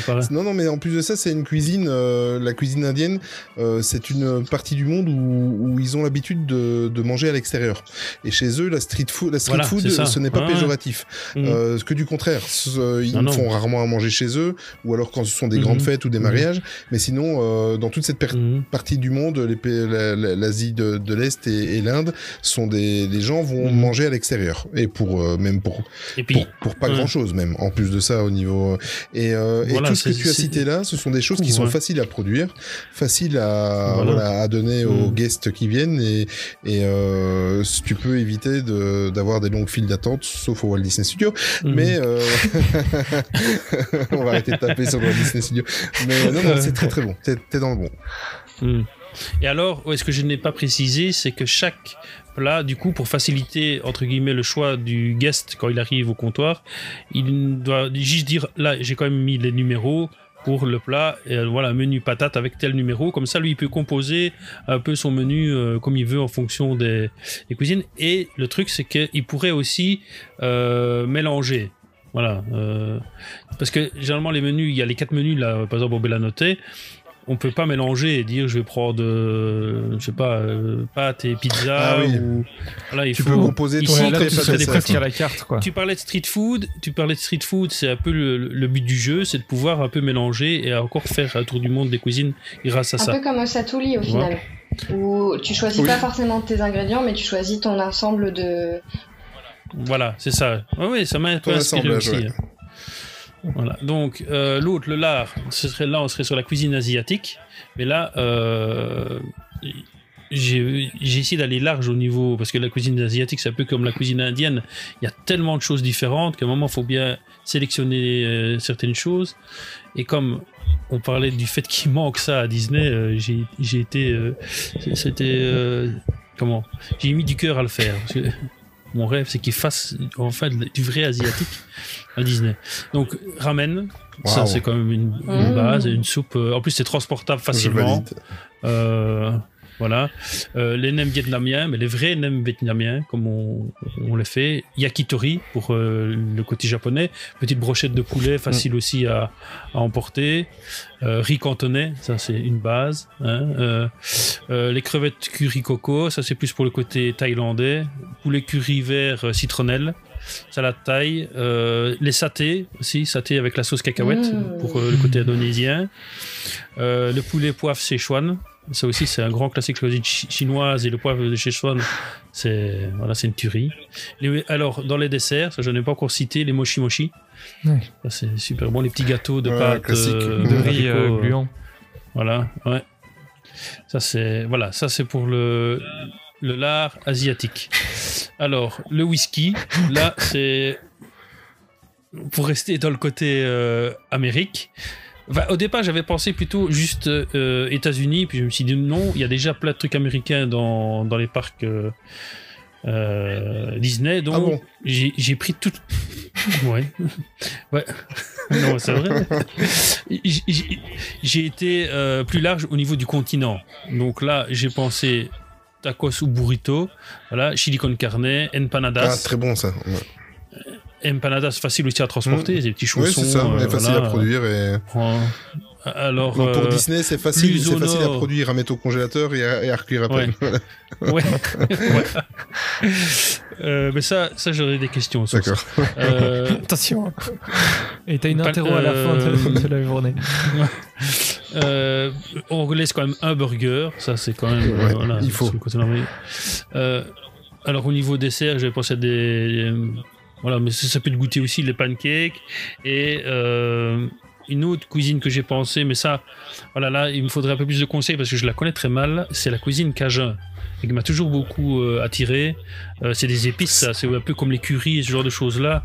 C'est ça, ouais, beaucoup des c'est beaucoup des épices et énormément d'épices Mhm. et euh, et euh, beaucoup des légumes vraiment euh, vraiment euh, spéciaux à toute la à toute la partie de la Mhm. Louisiane et tout ça. euh, je pense au gombo Mhm. Ouais, et des choses comme ça. Donc ouais, euh, combo, ouais. non non Ah mais c'est beaucoup des épices. Mhm. Ouais, il joue beaucoup sur les épices. C'est c'est c'est une euh, c'est une cuisine aussi beaucoup avec euh, je pense aux sparips avec du miel et des toutes des épices cajun. Le mélange d'épices cajun euh, Enfin voilà, non non c'est, oui effectivement c'est c'est c'est une euh, c'est une cuisine qui fait fortement penser aux États-Unis, c'est Mhm. clair. Et alors, euh, encore un autre côté Canada, euh, la poutine, Mmh. grand Ah, classique. Les, faut les aimer, Ukrainiens, les faut Ukrainiens aimer. adorent. Euh, non, non, non. Qui ça Je ne connais pas. Il y a, quelqu'un de vrai qui s'appelle Poutine Ah bon, je sais pas. Je connais pas. Euh, et alors, le sandwich au homard aussi, qui Ah oui, est lobster euh, très Mhm. connu. Très Ouais. très bon. Je vous dirai aussi ce que ça vaut dans les- quelques semaines. Ouais, Ouais. c'est ça. Les tourtes et les tourtes de, de viande, euh, il y a une spécialité aussi du, du Canada. Mm. Voilà, donc ça c'est pour le côté Amérique, donc c'est le whisky. Euh, alors le dernier, en fait, il faudrait que vous fassiez un choix parce que j'ai pas su choisir. Parce que je me suis dit, qu'est-ce qu'on fait? Est-ce que je- sur le Fayot, est-ce qu'on part sur une cuisine européenne? Donc là, j'ai fait une sélection de plats euh, européens, ou alors je pensais à la cuisine africaine. Parce que là aussi, il y a beaucoup de choses. euh, et je savais pas lequel choisir. Ouais. Donc maintenant, c'est le De moment. par, de par la thématique de, de l'Atlantide, je resterai sur l'européenne. Ouais. Mmh. En plus, ça fait Ouais. un peu faillot, donc c'est bien. Je voyais direct la cuisine allemande. Euh, euh, Tony sort de ce corps. Bon, européenne, attention. hein, euh, moi, je dirais même plus méditerranéenne, parce que si tu pars dans l'européenne et que tu fous une choucroute dans ce land-là, ça n'aura aucun, ça, n'aura, ça n'aura aucun, euh, aucune utilité. Et euh, non, moi, je, je, ouais, je dirais Mhm. plus cuisine méditerranéenne. Mhm. Après, Parce que ça là, j'ai quand même réussi que à trouver une recette. Ouais. Non, vas-y. Là, là, on est dans le hangar. Le concept, ce serait de faire un quick service euh, un peu style euh, grosse cantine universelle euh, pour tout le monde, c'est ça? Mhm. Un petit Ouais, peu comme ils font aux États-Unis avec les food courtes. Où t'as t'as t'as une immense euh, zone de restauration de tables Mm. et de chaises et tu as tous des, des restaurants autour où tu vas te servir en fonction de, de, de ce que tu aimes. C'est Mm. plus, c'est plus vers ça que Euh, ouais. Là, ça- Tu peux me dire non, hein, je suis mais- hein. Ouais, ouais, ouais. C'est- c'est Non, vrai non, que ça- mais là, je, je fais plus confiance aux professionnels et euh, voilà, toi en plus qui euh, doit, euh, ça fait partie de mes questions après quand j'aurai fini, dans les, dans les, Donc demain. gérer des, des grosses quantités pour des quantités énormes de gens, voilà, euh, enfin, je sais pas, il faut, il faut réfléchir à tout. Mm. Il n'y a pas que l'aspect menu et ingrédients et ce qu'on veut faire comme plat. Il y a l'aspect euh, quantité de gens et voilà, faisabilité. Mm. Mais bon, donc je pars sur l'européen alors. Donc là, bah, j'ai pensé euh, pizza évidemment, ça pour l'Italie euh, c'est indispensable. Paella pour le- l'Espagne, la choucroute, moule frites, je pouvais pas passer à côté. hein, ça pour, pour chez nous. Et alors un plat qui va aller avec le menu Fayot, c'est le cassoulet. cassoulet, euh, ça Oh, c'est. ça va sentir bon voilà, dans l'attraction. dedans aussi. Bah, elle va pouvoir aller plus vite. Ça, ça, ouais. Alors, et nouveau fait. moyen de propulsion. Donc dans les, dans les desserts, bah, j'ai pensé aux gouffres, glace, euh, glace et les pamouchki. euh, donc ça c'est plus euh, spécialité polonaise.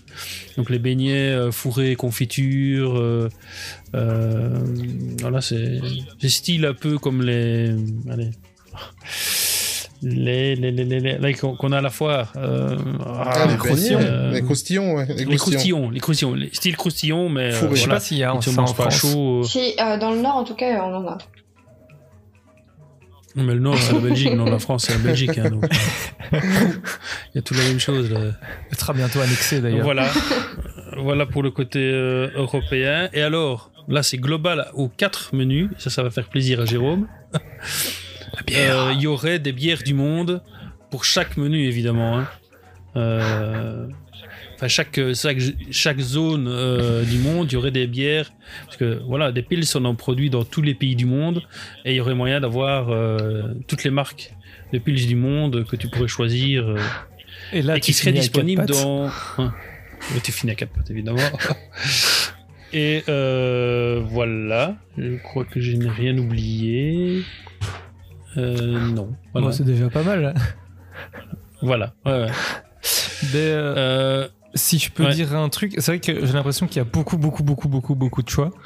Et qu'il faut peut-être Ouais. un peu recadrer parce que forcément, si euh, par, euh, donc par Ouais, menu il y a euh, Voilà, 10 ouais. plats, forcément il faudra en garder euh, un voire deux. Euh, D'où le système, d'où le système de numérotation en réduisant peut-être le nombre et euh, voilà, pouvoir permettre aux gens de pouvoir mélanger. euh, euh, Mais c'est ouais, vrai que les moi, du monde, quoi. Dans l'idée de base que j'avais eue, j'imaginais plus, euh, comme je pense Louise, une, euh, vraiment une cantine où tu arrives avec ton plateau, tu vois, enfin, Un peu militaire. où, où ils te servent sur un plateau, ouais, c'est un peu plus militaire et Mhm. plus axé. Euh, Bah, euh, Oui, mais il y a des plats ou- qui s'y prêtent. Hein. Oui, c'est pour ça. Oui, oui, oui, oui, ça c'est sûr. C'est pour ça. Il y a des plats qui s'y prêtent. Moi, hein. je voyais C'est bien le, le côté européen de, de ta carte, Oui. euh, mais divisé Exactement. en quatre menus. Voilà, exactement, parce qu'il y a aussi une cuisine qu'on ne pense pas. Il- tout, tout, tout le, le- toute la cuisine du berceau méditerranéen euh, est tellement riche avec l'Espagne. Mhm. euh, euh, après, l'Atlantide fait surtout beaucoup penser à mi-chemin entre la Grèce, Mhm. l'Égypte. euh, euh, voilà, Mhm. il y a une cuisine qu'on pense pas qui est très très riche en, termes de goût, des d'odorat, d'épices. C'est la cuisine libanaise. Euh, Ah voilà, ouais. en termes Ah ouais. de, de mélange et de de- d'épices, on Mhm. peut très très bien la comparer à la cuisine indienne. Euh, c'est tout à fait deux choses Mhm. complètement différentes, hein, mais mais voilà, plutôt Ouais, que ouais, partir, non, mais très voilà, riche tu vois, aussi. plutôt que de partir sur Ouais. l'indienne, euh, t'as la libanaise, t'as la grecque Mhm. avec tout ce qui est euh, mezzé et des choses comme ça, tu vois, Mhm. qui se rapporterait plus sur sur la thématique de de l'Atlantide. Après, on sait très très bien que Disney, de toute façon, à un certain moment, tu te retrouves, tu sais, tu te retrouves à Adventureland, et euh, si tu si tu vas du bon côté du restaurant, tu peux aller manger euh, allemand avec euh, le chalet de la marionnette, quoi. Donc euh, donc euh, tu, tu Mhm. peux, tu n'es pas obligé de rester à 100% sur euh, sur la thématique, mais euh, mais voilà, euh, c'est vrai que je verrais plus ce système-là comme tu as dit, mais comme Louise a dit, euh, euh, quatre pôles comme ça différents, mais en restant sur euh, sur le berceau de la Méditerranée et qui resterait sur sur. euh, je pense que Mhm. tout ce coin-là de euh, au niveau euh, nourriture, tout ce coin-là est quand même déjà assez riche et pour rester dans le truc, Mhm. quoi. Mais sinon, euh, oui, tout ce que tu as dit est très très bon.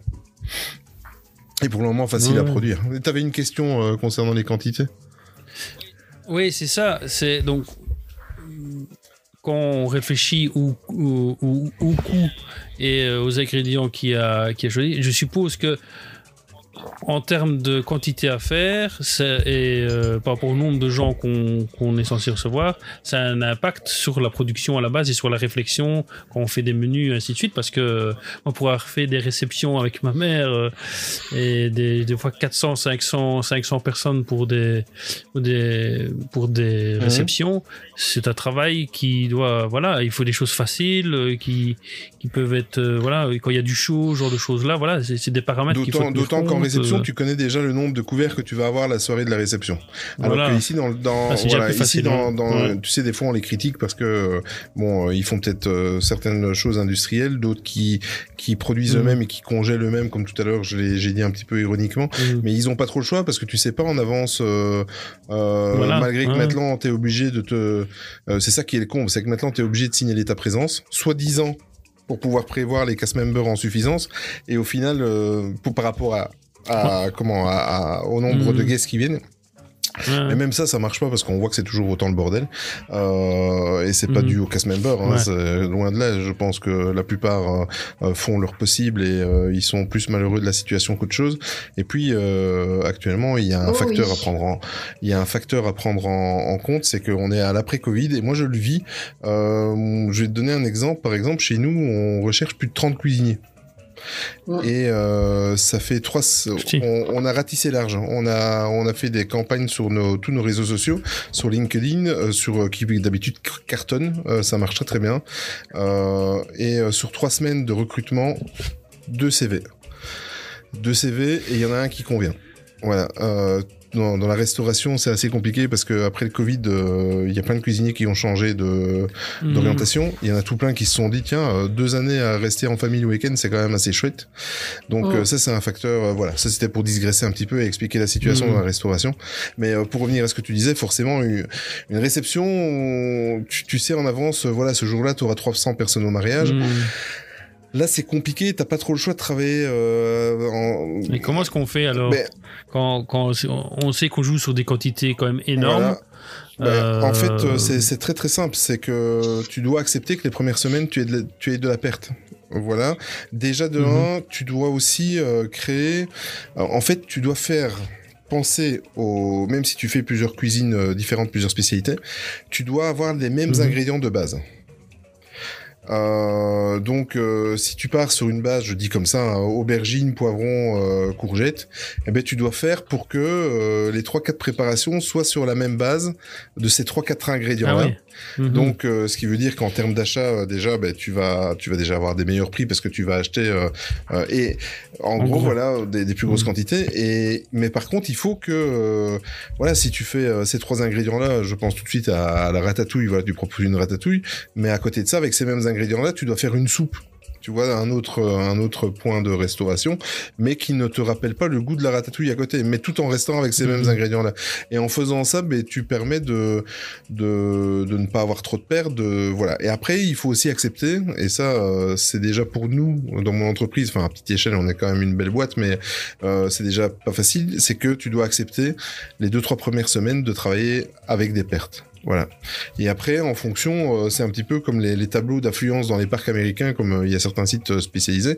Euh, nous, après, en Mhm. fonction, on fait nos stats et on voit quel jour tel menu va peut-être marcher le plus, euh, etc., etc.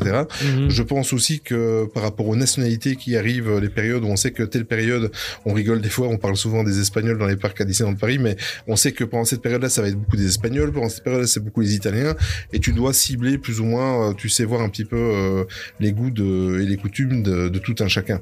Euh, voilà, mais les premières semaines, tu dois travailler un petit peu. Si tu travailles pas avec des produits qui sont congés, que tu peux garder et récupérer, euh, tu dois accepter les deux trois premières semaines de faire des tests et de, de travailler un peu. euh, en ayant des pertes quoi. Et euh, j'ai confiance en Disneyland Paris. Au niveau des pertes ils font le maximum pour qu'il y en ait pas donc euh, mais mais, mais voilà et ils ont pas trop le choix. C'est vrai que c'est un petit peu industrialisé mais à leur niveau t'as pas le choix. Tu euh, tu tu tu voilà tu peux pas faire des frites fraîches. De toute façon c'est euh, c'est c'est impossible à faire parce que ça te demande tellement de ressources et de cast members pour pouvoir les faire en termes de cuisine. Euh, au moins là tu as tes tes milliers de tonnes de dans les congélateurs Disney de, de frites. Sont toutes ces mêmes et euh, voilà fois, je les, moi, et je suis bien placé, hein, je les ai énormément critiqués euh, par moments en disant que tout était uniformisé Mhm. et tout ça, mais il y a une raison pour laquelle c'est uniformisé. hein. Il n'y a pas de secret. Hein. C'est pour euh, limiter. euh, c'est c'est très très compliqué. hein. Moi, quand je vois, je gère euh, une centaine de cuisiniers. J'imagine même pas les milliers de personnes que Disney doivent euh, doivent gérer. Je pense qu'ils sont 15 000, 16 000 dans l'entreprise, si je dis pas de bêtises. Tout à fait. Mais euh, Mhm. voilà, Ah. ça, et sur ces 15-16 000, il doit en avoir à mon avis 2-3 000 qui sont rien que pour la restauration. Ça doit être quelque chose à gérer, hein, tu sais. euh, des fois, on les critique. euh, Moi, en premier, euh, les restaurants sont pas ouverts ou quoi. S'ils sont dans la même situation que moi je suis dans ma boîte, c'est-à-dire euh, essayer de proposer le maximum, mais avec très peu de, de, de cuisiniers professionnels qui veulent encore faire ce métier-là, euh, franchement, c'est pas Mhm. une période facile, quoi. Et ben, je peux te dire qu'ils Mhm. le sont parce que. Bah il- oui, je me Il me semble que si je dis pas de bêtises, euh, ils recherchent à peu près 1000 personnes actuellement dans la restauration ADLP. C'est ça, exactement. Et là, Mhm. pour te dire, euh, par rapport à Avengers Campus, ça fait euh, trois mois que Disney fait de la com partout, littéralement Mhm. partout pour embaucher pour l'Avengers Campus en cuisine, euh, cuisine, resto, serveur euh, global. Mhm. Et ils ne trouvent personne. Voilà. Ouais. Après, c'est- un métier un petit peu ingrat. hein, On dit toujours. Mm. Enfin, moi, moi, c'était une passion. Donc moi, depuis l'âge de 12-13 ans, je savais que je voulais faire ça. Euh, on m'a rabâché les oreilles en disant, euh, tu sais, tu, tu vas travailler les jours fériés, tu vas travailler dur, euh, le hein. soir quand Mhm. les autres s'amusent. Mais moi, je le savais je voulais absolument y aller. Maintenant, tu sais, tu es dans, sans pour autant être péjoratif, tu es dans une, dans une génération qui, qui rêve tous d'être Instagrammeur, qui reste d'être influenceur. C'est pas méchant, hein, c'est, c'est comme ça. Il faut accepter l'évolution et, euh, et euh, voilà. Et qu'est-ce que tu veux aller, euh, qu'est-ce que tu veux aller faire rêver quelqu'un dans un métier de la restauration en lui disant, écoute, écoute, tu vas travailler euh, 12 Mm. heures par jour, euh, tu vas travailler tes week-ends, tu vas travailler les jours fériés et tu seras mal payé. Ah, parce que faire de l'Instagram et YouTuber, ça demande pas du travail. C'est pas ça que j'ai dit. Mais je veux dire, là, là, Voilà. là, Non, mais voilà. je suis Euh, écoute, eh ben, Provocateur non, non, mais je sais. Alors je vais repasser, je vais m'exprimer autrement, mais tu fais bien de le dire. Mm. Euh, C'est-à-dire que euh, on te propose un travail Justement, où tu vas être toujours debout, où tu vas faire des heures sup Mhm. qui seront rarement payées, où, où, tu vas à la limite tu vas te faire arnaquer, où tu seras mal payé. Euh, tu vas aller chercher euh, en France ou en Belgique avec tes heures sup, tu vas peut-être Mhm. gagner 1300, 1400, 1500 euros hein, euh, à toutes les heures. Et tu, veux- si tu travailles un, si tu travailles pas mal et que tu, tu es influenceur et c'est du travail, ben euh, quand tu vois euh, ceux qui réussissent, hein, attention, maintenant c'est un pour 10 000 qui réussit, hein, Mm. mais euh, Oui, c'est ça, Voilà, c'est et ça, de l'autre côté, voilà. tu dis, écoute, essaye d'être insta- essaye d'être influenceur, tu iras vivre à Dubaï et tu, tu gagneras 50 000 boules par mois. Ouais. Euh, Qu'est-ce qui fait rêver entre les deux? Mm. Qu'est-ce qui fait rêver entre les deux? Bon après, euh, si tu deviens influenceur, tu dois aussi proposer du contenu original et tu dois euh, créer ta Mhm. communauté. Mais mais, mais Voilà, si tu ça. y arrives, qu'est-ce qui fait le plus rêver? T'as envie d'aller travailler pour 1500 euros par mois à toutes les heures? Tant que, tant que ce Eh métier, c'est un petit peu comme les infirmières. hein. La- la- les infirmiers et les infirmières, c'est le même principe. La restauration souffre du même mal depuis euh, le post-Covid. Mm. Euh, C'est-à-dire que ce sont des métiers où tu, tu crèves et euh, où tu es, euh, tu es mal payé, où tu es pris pour un chien par, par les patients ou par les clients. C'est la même problématique. Il y a, ces métiers-là ne font plus rêver. Mais euh, ce que je voulais dire par là, c'est que tous les métiers, pour, pour, pour, pour pouvoir euh, réussir, il faut travailler. Quoi. N'importe Tu n'as quel rien métier. sans rien. Exactement. Voilà, tu n'as rien sans rien. Et, euh, voilà, là, c'est une N'importe quel de- métier, exactement. Tu dis, de, de- de génération qui est Ouais. peut-être comme ça.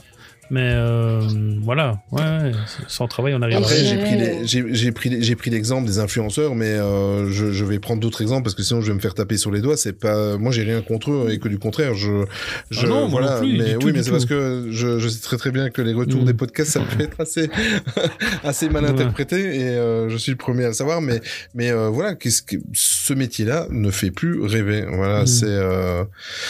Si, il fait rêver à la télévision. C'est un, la, la cuisine, cuisinier est devenu un métier de télévision. C'est-à-dire Mmh. que tu les vois, tu es Mmh. impressionné de ce qu'ils font à la télévision. Tu dis waouh, c'est quand même pas mal.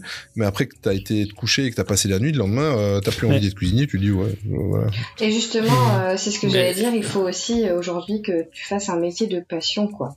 Parce que Exact. euh, c'est ça, hein, on voit Ouais, ouais. à, la télé, euh, bien sûr que nous, euh, si on n'est pas passionné de cuisine, on n'aurait pas envie de faire ce qu'ils font, quoi. Exact. Parce que ce qu'ils font, euh, c'est incroyable. Euh, Moi, je suis pas trop euh, friande euh, des- d'émissions télé, tout ça, mais euh, mais quand je tombe dessus, euh, c'est sûr que tu vois ce qu'ils font, tu te dis waouh, c'est- fou, c'est des passionnés pour être à ce niveau-là, c'est des passionnés, quoi. Mais il y a Mhm. du travail. C'est impressionnant parce que ils ont travaillé. Mhm, mhm. Ça me fait penser à une phrase d'un grand homme très connu qui a dit euh, Trouve euh, le travail que tu aimes et tu n'auras pas à travailler de toute ta vie. Mm. Ça, c'est bien dit. Ça, c'est exactement ça. Exact. Et je pense que c'est Walt Disney qui Voilà. l'a dit.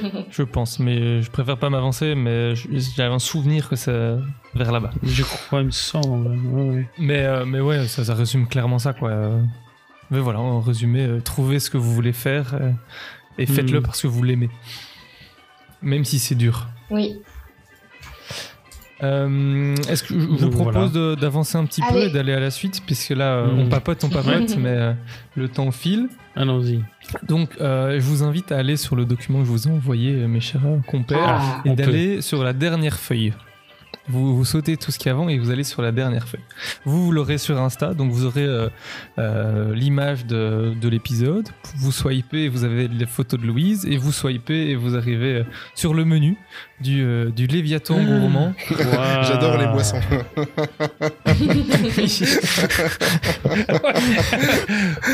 J'étais obligé. Chaque chose en son temps. Oui, on va, on va donc, pas spoiler. là, on te laisse faire ta rubrique. on va pas spoiler. Là, Vas-y. forcément, euh, donc on part sur un menu euh, trois services, donc entrée, plat, dessert. Moi, je suis parti sur euh, aussi l'idée, un peu comme Louise, de partir sur une base euh, grecque euh, ou dans ces eaux-là méditerra- méditerranéenne. Mais j'ai repris le Mhm. le, principe de, du mélange de cultures. Parce que comme on disait dans le film, l'Atlantide est le berceau de toutes les cultures. Et donc, j'ai essayé de faire Mhm. une cuisine fusion et de trouver des plats comme ça qui mélangent plein de, de cultures culinaires. Ouais. Pour avoir quelque je, Je l'ai chose pas dit. Ouais, pardon, Jérôme, mais je l'ai pas dit, mais la cuisine fusion, c'était un axe aussi de travail pour moi pour les différents plats, mais c'est, ça me paraissait un peu obscur, donc j'ai Mhm. abandonné. Euh, c'est bien, que tu le reprennes, donc c'est encore une fois, tu vois, on, On a les mêmes idées. Voilà, c'est la, souvent, euh, c'est ça, comme avec Ouais. Louise et la, on va se la- connecter. ouais. la nourriture grecque. Moi, je me suis dit, ah ben, je suis parti là-dessus aussi. Ouais, ouais. Bah, ça fait le, fil rouge, le fil conducteur entre les trois restos, donc c'est, c'est nickel. Mhm. C'est bien. Et donc voilà, en fait, je me suis basé, vu que j'avais pas forcément le temps de dessiner, je, je me suis amusé à faire le, menu euh, visuel. Et euh, je suis parti sur des plats que j'ai trouvés sur internet, soit des recettes de, de personnes classiques, soit des plats de restaurants. Donc j'étais fouillé un petit peu sur des, des choses qui me donnaient envie. Euh, pour tout ce qui était euh, entrée, je suis vachement parti aussi sur le côté de la mer, donc avoir des produits euh, issus de la mer. Euh, le poulpe, de nouveau, j'aimais beaucoup parce que ça a cet aspect un peu euh, étrange, tentaculaire, donc un peu plus euh, osé, je vais dire, euh, qu'un Mhm. bête poisson. Donc je me dis, ça peut, ça rentre un peu sur les créatures qu'on pourrait retrouver à l'Atlantide, d'avoir quelque chose à base de, de poulpe. Donc euh, on peut voir là la première entrée, donc poulpe, crème d'avocat, houmous et vinaigrette mangue agrumes. Donc avoir le poulpe, l'avocat qui vient un peu plus de Moi, je prends, je prends ça directement. Le, le houmous justement avec le côté un peu plus méditerranéen mais plus en dessous et vinaigrette mangue agrumes avec quelque chose de, nouveau euh, très fruité très exotique euh, pour avoir un peu de, de sucré salé. Et euh, justement euh, j'ai on a la photo du plat que j'ai trouvé sur internet. Qui peut avec une jolie fleur donc elle est tout au dessus une belle fleur les tentacules du poulpe qui pourraient être assez visibles pour donner de nouveau cet Mhm. aspect assez euh, assez étrange on va dire donc voilà, ça c'est la première entrée. En seconde entrée, je vous Et propose le- prix, c'est euh, combien Non, je rigole. Ah, là, là- là, en vrai, j'ai tapé un. Justement, on parlait de, de Disney où la qualité des restos a un peu baissé. Là, je, on, peut, on peut aller le menu entre euh, 40 et 70 euros, je pense. Vu, oui, vu on, les on est bien chez produits Disney. et le, et le type de produit. Enfin, c'est ça. ouais, clairement, dans un parc Disney, je pense qu'on taperait dans ces prix-là euh, Oui, facile. c'est ça. Quand on voit la qualité euh, que ça pourrait être. euh. Et donc en seconde entrée, Saint-Jacques mariné au haricot noir grillé au chalumeau, sauce ponzu. Donc la sauce ponzu, Ah. c'est une euh, sauce euh, qui vient de la cuisine japonaise, qui est à base de, de nouveau de jus d'agrumes euh, acides, donc de style euh, yuzu, euh, sudashi, et, etc. Quoi. Donc, de nouveau quelque chose de, de très frais, de très, euh, Miam. Très miam. euh, agrume. Et le dernier, j'ai trouvé, euh, c'est un plat dans un restaurant, je crois que c'est Nonverse, le restaurant qui est en Grèce justement. En fait, c'est comme ça que je suis parti. J'ai tapé restaurant gastronomique Ouais. Grèce et en fait, je, je regardais les, les restaurants, ce qu'ils proposaient. Et donc là, ils faisaient des crevettes et langoustines avec un papier de riz au-dessus. Et donc, je trouvais ça super beau et très mystérieux. Et c'est le genre de choses que je me Mhm. dis, ça peut être vachement déjà Instagrammable. Et en plus, qu'on pourrait manger à l'Atlantide, quoi, et qui sort du commun, quoi. Très bien. Donc, ça- pour l'instant, ça va les entrées? Elles sont, est-ce qu'elles sont appétissantes? Ah oui. Elles sont appétissantes, elles sont faciles à préparer, faciles à conserver. Les crevettes de langoustine en papier de riz, ça peut être préparé Mhm. en avance, donc euh, il n'y a aucun problème. Euh, des Saint-Jacques, ça Mhm. reste frais, tu n'as qu'à les snacker et euh, en deux minutes ton plat est fait. Et le poulpe, euh, c'est un des fruits de mer les plus faciles à conserver. C'est celui qui, Mhm. qui, qui flanche le moins vite. euh, Enfin voilà. Donc euh, c'est parfait. En plus c'est du froid, donc euh, c'est vite, euh, c'est vite préparé, c'est vite dressé. Et la vinaigrette, en plus ils peuvent la faire à l'avance, donc euh, c'est idéal pour un service en fait. Yes. Et une gommette pour GG. Euh, ensuite, en plat, le, le- le chef vous propose son carré d'agneau en croûte de sarrasin, fèves et damamé, euh, juste sauté et chlorophylle de persil. Mmh. Donc voilà, euh, edamame, donc c'est les, les fèves euh, qui viennent du Japon. C'est ça. Euh, et chlorophylle, Mm. euh, euh, corrige-moi si je me trompe, mais donc c'est euh, un peu un concentré de, de l'herbe et qui euh, garde la clo- couleur euh, très verte. C'est ça, exact. Très verte. En- en- au final, je vous dis, moi j'ai pris mes- les plats que j'adore, donc j'adore tout ce qui est carré d'agneau. Alors, Vraiment, j'ai fait comme je- si ça me plaisait voilà, moi. J'aurais fait fait, Euh, la même chose. Il faut juste euh, penser, en fait, quand tu, tu mets de l'agneau euh, euh, à ta carte, c'est de le mettre en plus des plats qui existent déjà. Je t'explique pourquoi. Le carré d'agneau, en fait, euh, 50% des gens aiment l'agneau, 50% des gens la détestent. Euh, détestent l'agneau, de par le goût, l'odeur, enfin voilà. Moi j'adore, hein, je suis comme toi, j'adore. Mm. Et en plus de ça, le carré d'agneau, dans un restaurant gastronomique, c'est parfait. Dans un restaurant style Disney, c'est un peu plus délicat parce qu'il carré d'agneau, tu dois le cuire parfaitement. T'as pas le droit à l'erreur et euh, tu le laisses une minute en Mhm. plus dans le four ou sur ton, ton feu. euh, la cuisson vire. Donc, euh, sauf si euh, ton client le veut bien cuit, mais moi, si un client demande un carré d'agneau bien cuit, je lui demande de sortir. mais Sorti. Mais- c'est ça. mais euh, voilà, bon, c'est c'est un, c'est bien. Moi, je, je, je prendrais ça. hein, je verrai ça à la carte, je le prendrai. Mais euh, pour le service, c'est déjà un peu plus délicat chez Disney, d'autant qu'ils sont tellement en pénurie de cuisiniers que je sais qu'ils recrutent même des gens qui sont pas spécialement cuisiniers ou serveurs maintenant. Ils ont pas le choix, hein, nous aussi. Et euh, oui, mais sinon, moi, je, je vois ça à la carte, je le prends tout de suite aussi.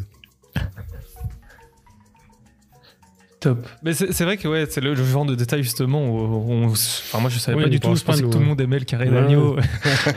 J'étais Bah évident, air naïf. Bah euh, ouais. ouais, moi j'aime ça, donc tout le monde aime ouais. quoi. c'est- Non, c'est en, fait, en fait, il y a trois viandes. Il y a trois viandes en restauration où tu le proposes en plus et pas dans un menu. C'est le carré d'agneau, c'est le magret de canard et le lapin. Exactement. Euh, ça, ce sont euh, tous des plats que, Mhm. en fait, tu aimes ou tu aimes pas. Euh, c'est pas comme le bœuf. Généralement, euh, tout le monde aime le bœuf. Mhm. la plupart des gens aiment le porc. Enfin, moi, je fais partie des gens, euh, euh, et c'est pas par confession euh, euh, religieuse, mais je n'aime pas trop le porc, tu vois, où il faut vraiment que ce soit du porc un petit peu ciblé, comme le, le porc ibérique ou des choses comme ça. Oh là là dans le pécho, tout est bon. euh. mais, mais Fayot, patate, whisky et lard. voilà. Mais tu vois, carré, oui, voilà, carré. Mais moi, personnellement, je m'en fous des autres. Si je vois la carte, je le prends tout de suite. Ok, bah parfait, moi aussi. Moi, j'ai jamais Euh, goûté. Ensuite, en troisième. En... C'est vrai? Bah, la prochaine fois que tu viens à la maison, on fera des carrés d'agneau. Allez. Ou alors, à la limite, ce que je ferais, euh, euh, ce que je ferais, Jérôme, c'est que, et ça, c'est plus facile pour un envoi dans un restaurant de type Disney où euh, ils envoient quand même assez rapidement, c'est que je ferais, à la place de faire du Mhm. carré d'agneau pour être sûr de ne pas louper une cuisson, je ferais des souris d'agneau confites. Tu Ah vois, oui. et, et Ah là, oui, euh, oui, là tu n'as pas de problème de cuisson. Et en plus de ça, ils peuvent les préparer euh, cuisson ouais. sous vide en avance, et en deux minutes c'est réchauffé, tu vois. Et, euh, et là, euh, Mhm. souris d'agneau c'est encore meilleur. quoi. Ouais, ouais. Mm. Oh là là, mais cet épisode c'était une mauvaise idée. je pense, horrible. Ah, t'as voulu m'inviter c'est ma faute, c'est ma faute. Ensuite, euh, deuxième plat, on a du, du rouget euh, avec de la sèche, d'un Mm. citron, des piments euh, péquillos et la soubrossade. Donc, euh, piments péquillos, c'est euh, des petits piments qui viennent du côté euh, de l'Espagne et même un peu des Pays Basques, je pense. C'est ça, exact. Euh, et soubrossade, je me suis renseigné parce que j'avais trouvé ça sur, euh, sur euh, internet. Et donc, c'est un saucisson, saucisson espagnol euh, au paprika, un peu style chorizo, quoi. Je connaissais pas. Moi non plus. Ça vient plus des îles Baléares, donc de tout ce qui est euh, Majorque. D'accord. euh, Ah oui, l'espèce de chorizo un petit peu que tu, tu, tu tartines Plus euh, comme plus ça. gros, oui, voilà, c'est ça. Non, je vois. Exactement. Exact. Et, euh, par contre, tu vois là, le rouget, ça, c'est un très bon choix Mm. de, de poisson pour un service parce que c'est un poisson, en fait, tu le, tu le snacks une minute d'un côté, une minute de l'autre, il est cuit. Voilà. Et euh, ça, c'est vraiment l'idéal pour. euh, Enfin, moi, en tant que cuisinier, si je suis dans un restaurant, le rouget, c'est c'est quelque chose qui est prêt à la minute. C'est c'est quelque chose de top. Et en plus, c'est trop bon. Et c'est bon. En fait, je je suis en train de me dire, j'ai vraiment de bon goût, c'est cool. ça aide pas mon ego, ça, de nouveau. Et euh, pour finir, on a un ouais, peu j'allais plus dire attention pour le dernier. là encore. Oh, vous me connaissez à force.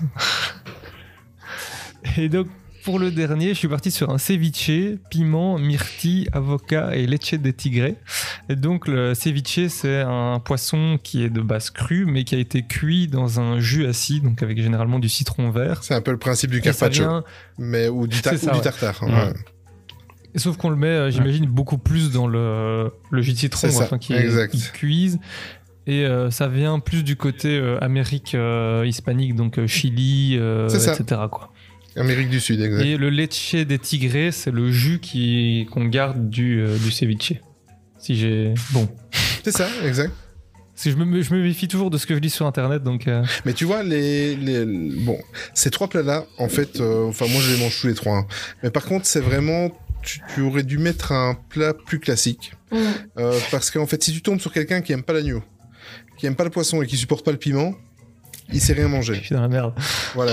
Donc tu vois, moi j'aurais quand même mis euh, une pièce de bœuf ou euh, une pièce de veau ou quoi pour euh, pour être certain. Mhm. Et par contre, je remarque que, euh, à part Louise, vous, tu n'as pas pensé aux végétariens.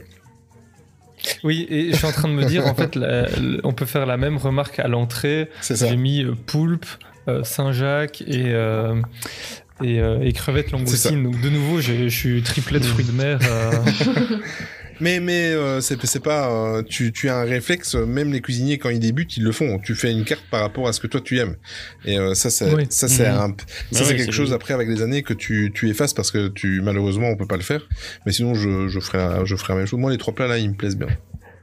Mais moi, pour rebondir sur ce que tu disais, Olivier, c'est vrai que j'ajouterais aussi un, un plat plus commun à tous. Mhm. Parce que par exemple, moi, pas. qui suis, Mm. comme je disais, suis assez difficile en termes de restaurant et tout, moi j'en prends aucun là sur la carte. Mais, mais je, suis très, voilà. je suis très difficile, tu vois, je suis très difficile. Mais le poisson me tente et tout, mais peut-être que potentiellement si tu me mettais à quelque chose d'un petit peu plus classique, tout en gardant quand même des touches originales, Mm. tu vois, euh, je prendrais ce qui est plus classique quand même. Et, en- et en plus de ça, euh, j'ai parlé Mmh. des piments, du poisson, et... mais en plus de ça, dans le plat avec le piment, il faut que la personne apprécie les choses un petit peu plus relevées et qu'elle apprécie le poisson cru. Ça aussi, c'est un obstacle. Tout le monde n'aime pas spécialement la viande et les poissons crus. Euh, voilà. Mais euh, encore une fois, moi, je, tu, tu me dis quand je peux venir chez toi, je, tu me fais le menu, il y a pas de problème. Ouais, il va falloir que je m'entraîne avant alors. et, euh, et ensuite, on passe au dessert, le clou du Mmh, spectacle. Ma partie préférée. Donc là, de nouveau, j'étais. j'étais resté... Toi, t'es t'es le genre de personne qui arrive dans le resto et qui commence à regarder le dessert, c'est ça, complètement. Moi, j'étais comme ça aussi avant. Mais au final, le, le salé a rattrapé le, le sucré. Et donc, sinon, c'est euh, donc tarte au citron, fruits de la passion et yuzu, puis avec un, un streusel noisette et une fine feuille de meringue. Donc, de nouveau, un truc euh, très graphique. Très bien. Euh, J'essaierai de vous faire un petit montage sur Insta, comme ça vous avez toutes les photos, euh, vous aurez les, les 9 photos de chaque plat sur une image, comme ça vous voyez tout d'un coup. Et donc ouais, avec une assiette très blanc sur blanc, mais avec des petites touches de couleur. euh.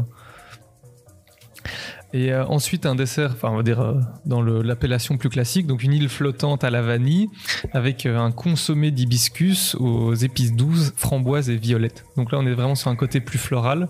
Et euh, de nouveau j'ai essayé de, de partir sur l'aspect euh, naturel en utilisant des fleurs, de la, des, des fruits, des genres de choses. J'évite, j'ai pas mis de dessert au chocolat.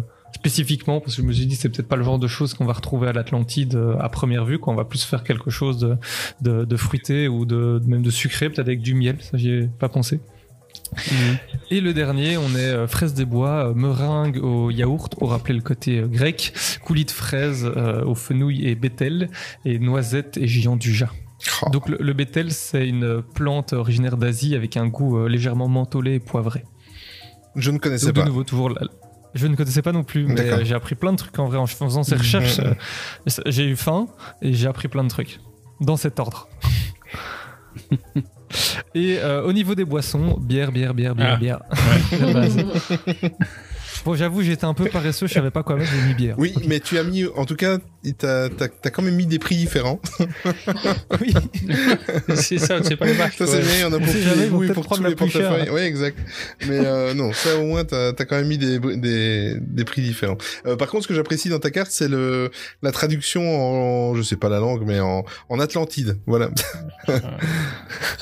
En En Atlante. Merci. Ouais. Et euh, je me suis aussi dit, mais ça c'est de dos, c'est plus dans la thématique et dans la storyline, on pourrait euh, donner la carte que traduit comme ça et tu leur donnes une autre qui- carte à côté avec le l'alphabet, on va dire, tu vois, le A c'est ça, le Oh A la c'est ça. Ok. Ah bah, Mais prêt tu leur demandes- est-ce que vous- tête ou quoi Non, non, mais tu vois, où tu leur demandes est-ce que vous voulez ça ou quand ils font la file pour attendre leur resto, où tu leur donnes ou ce genre de choses Ou pour mieux- occuper un plus Mhm. ou deux trois plats ou pas non, tout. ou quoi. alors tu mets toute la carte comme ça en Atlante, et alors à, la fin- à côté de chaque plat, tu mets un, un QR code et euh, qui te donne la traduction. Mais tu n'as que la carte en Atlante. Là, en termes d'immersion, tu ne peux pas avoir mieux. Ouais, en vrai, moi Ouais. je trouve ça génial. Ouais. hein, mais, euh, c'est- sûr à 100%, ça rébuterait des gens, mais par exemple à Disneyland Paris. Tout est dans tellement de langues, ce genre de choses, bon, on peut en rajouter une de plus, c'est pas grave. C'est comme si c'est comme si à, Galaxy's Edge euh, tu avais tous les menus euh, en eurobèche quoi. Je crois que les gens ils te les jettent à la tête. hein. Ils te les jettent à la tête les menus. hein. Alors j'allais dire, d'un point de vue immersion, c'est incroyable. Je pense qu'on en rêverait tous. Ouais, Par c'est contre, d'un point de vue euh, efficacité, c'est moins 10 quoi.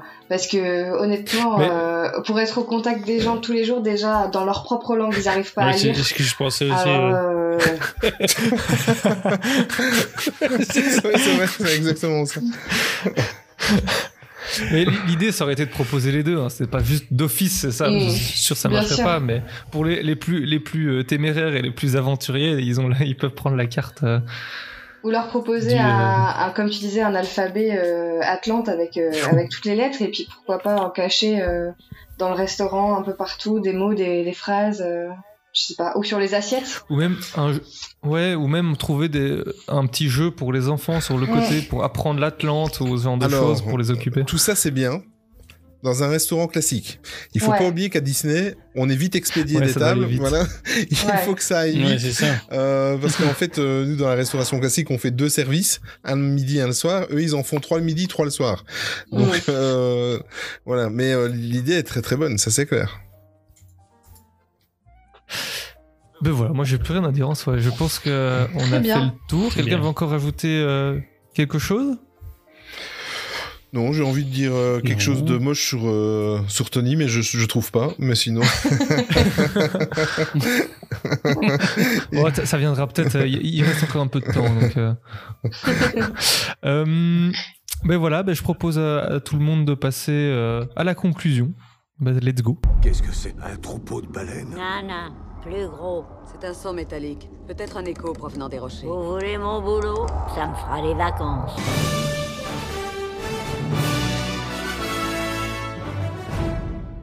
Malheureusement, ce 20 e épisode est déjà terminé.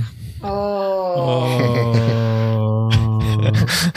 c'est tellement spontané. euh, Olivier. Est-ce que c'est encore mieux en vrai qu'en en différé oui, oui, tout à fait. Exactement. Encore plus impressionnant.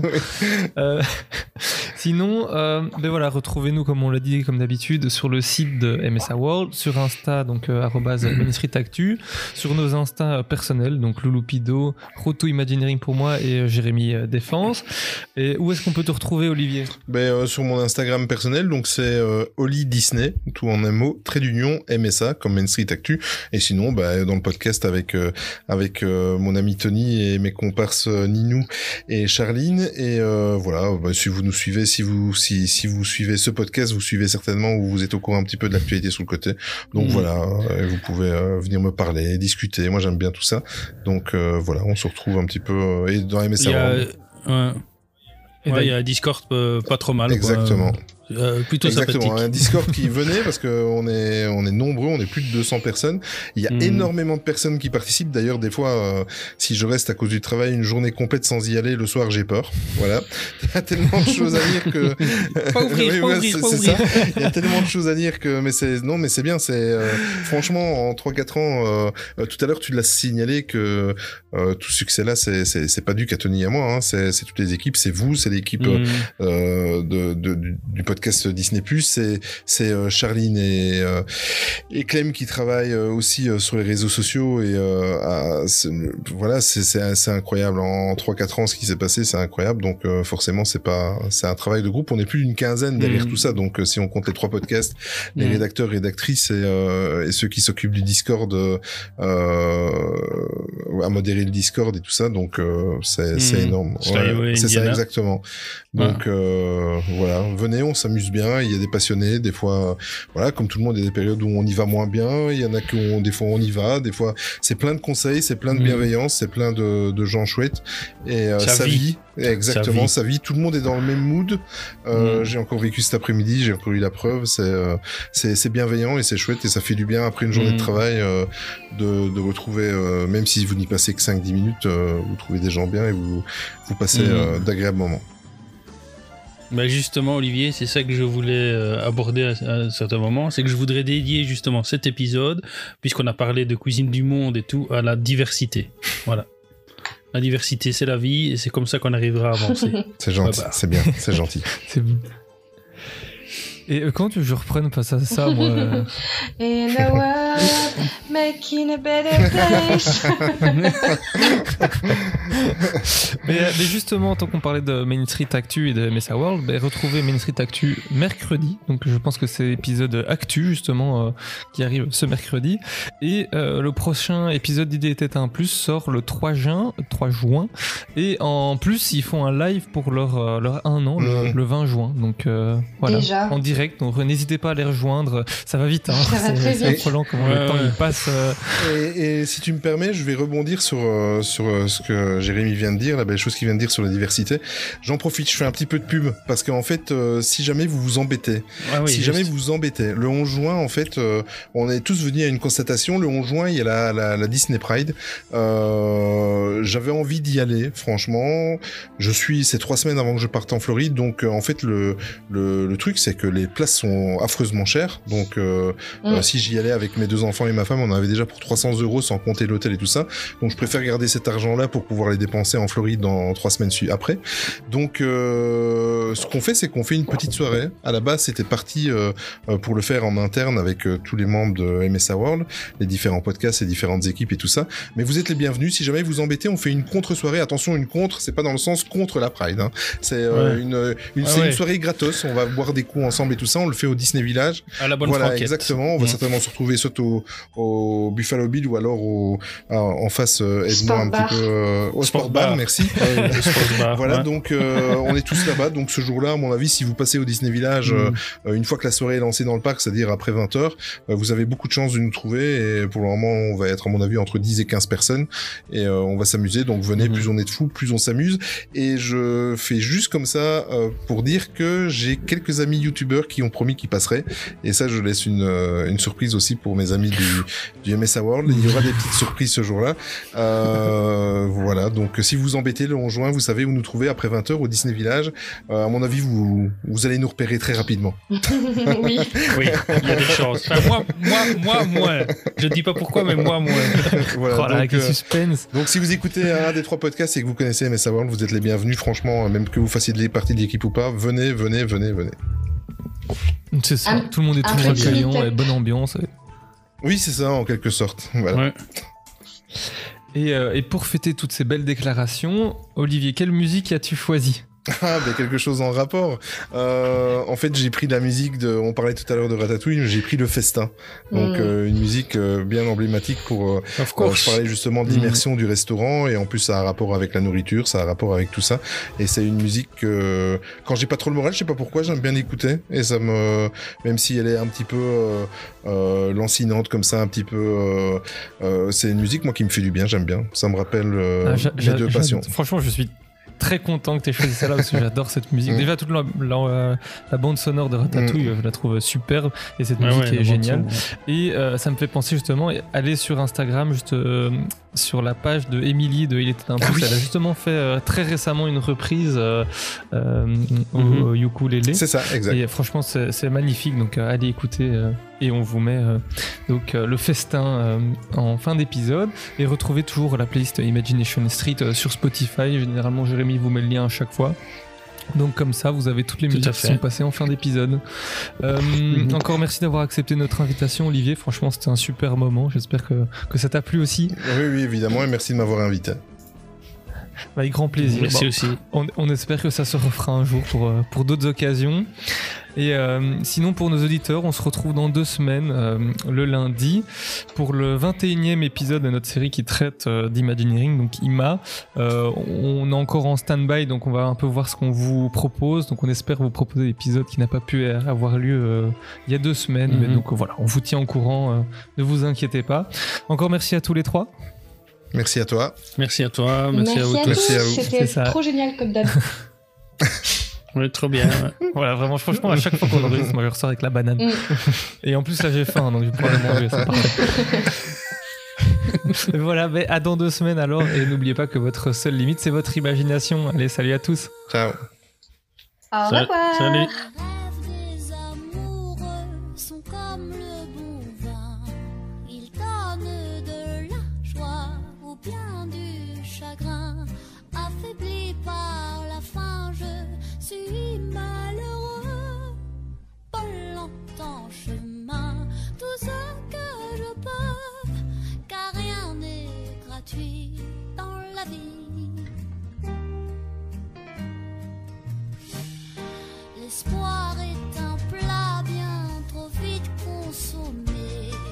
À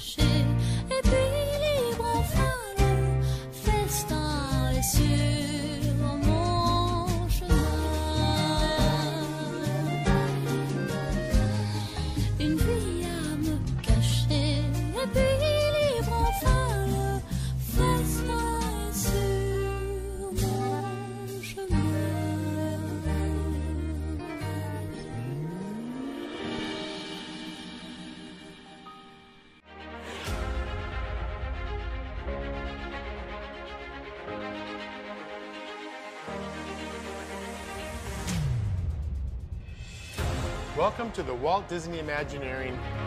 A story is what happens. A theme is what's the story about.